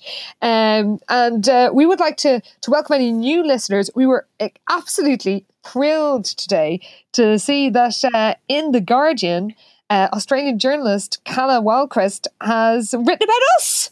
Yeah, it's such a surprise. It was so lovely. Uh, we're thank you, Calla. We are very, very honoured. Now, you say in the uh, in the piece, it's a piece about niche podcasts, and we've retweeted it on um, on Twitter, obviously, and uh, we will possibly reshare it after this episode comes out. But um, yes, it's a it's a a, a piece all about the the most nichey nichey podcasts, and really, can there be anything more nichey than this one? I mean, we fit the profile. That's true. so uh, yeah, uh, Calla says she's listened to 15 episodes in a week, so it might take her a while to get to this one, but but thank you nonetheless. yes, you might hear this in about a year, but uh, we do thank you, and uh, we very much appreciate all the um, amazing, often extremely funny feedback we get from listeners. We appre- we always enjoy your uh, your comments, your insights, your appreciation of flat faced psychopaths. Um, we did get uh, some. We were informed that uh, Lois Waller had actually appeared in. She was mentioned in the last one. We were like, she doesn't really get a chance to shine. She never gets a book of her own. But apparently, she uh, appeared quite prominently in the Sweet Valley Twins books. there you go. Yeah, she does actually make a proper appearance eventually. Yeah, apparently one was called Crybaby Lois. Oh, Very charming. And Lois and the Sleepover. Hmm, interesting. So uh, yeah, um, we, we we do like learning things about the wider Sweet Valley universe. So if you have anything that we missed that we might need explain, I mean, our mini course is a normal thing in the real world. Maybe they are. Is an art college with sixty pupils actually an art college or just a sort of amateur? Scam, basically. um, so yeah, do share your thoughts. You know, you can find us on uh, Twitter at SVH Podcast. You can send us an email at svhpodcast at gmail.com. And Anna, I believe you have a book out. Oh, I do have a book out. That's true. I wasn't going to mention it, but um, I was. thank you, Karen. Yes, my new book is, has been out for uh, a couple of weeks now. It is called The Boldness of Betty, and it is set in the 1913 lockout, which is a big industrial um, uh, sort of dispute in Dublin in 1913, obviously. And it was when lots of people went on strike or were locked out of their jobs by their employers because they had to choose their job and the union. And it's about a 14 year old girl who goes on strike. Because in real life, a lot of the, the uh, female strikers were really young. And so, yes, it's got it's got drama. It's got an annoying baby. got a dog. Got a great dog as well. Oh, yeah. thank you. Yeah, I do like putting dogs in uh, in my books. Um, so yes, if you would like to read about uh, teenage strikers in 1913, um, it's uh, it's available now in all good bookshops. Hooray. Thank you.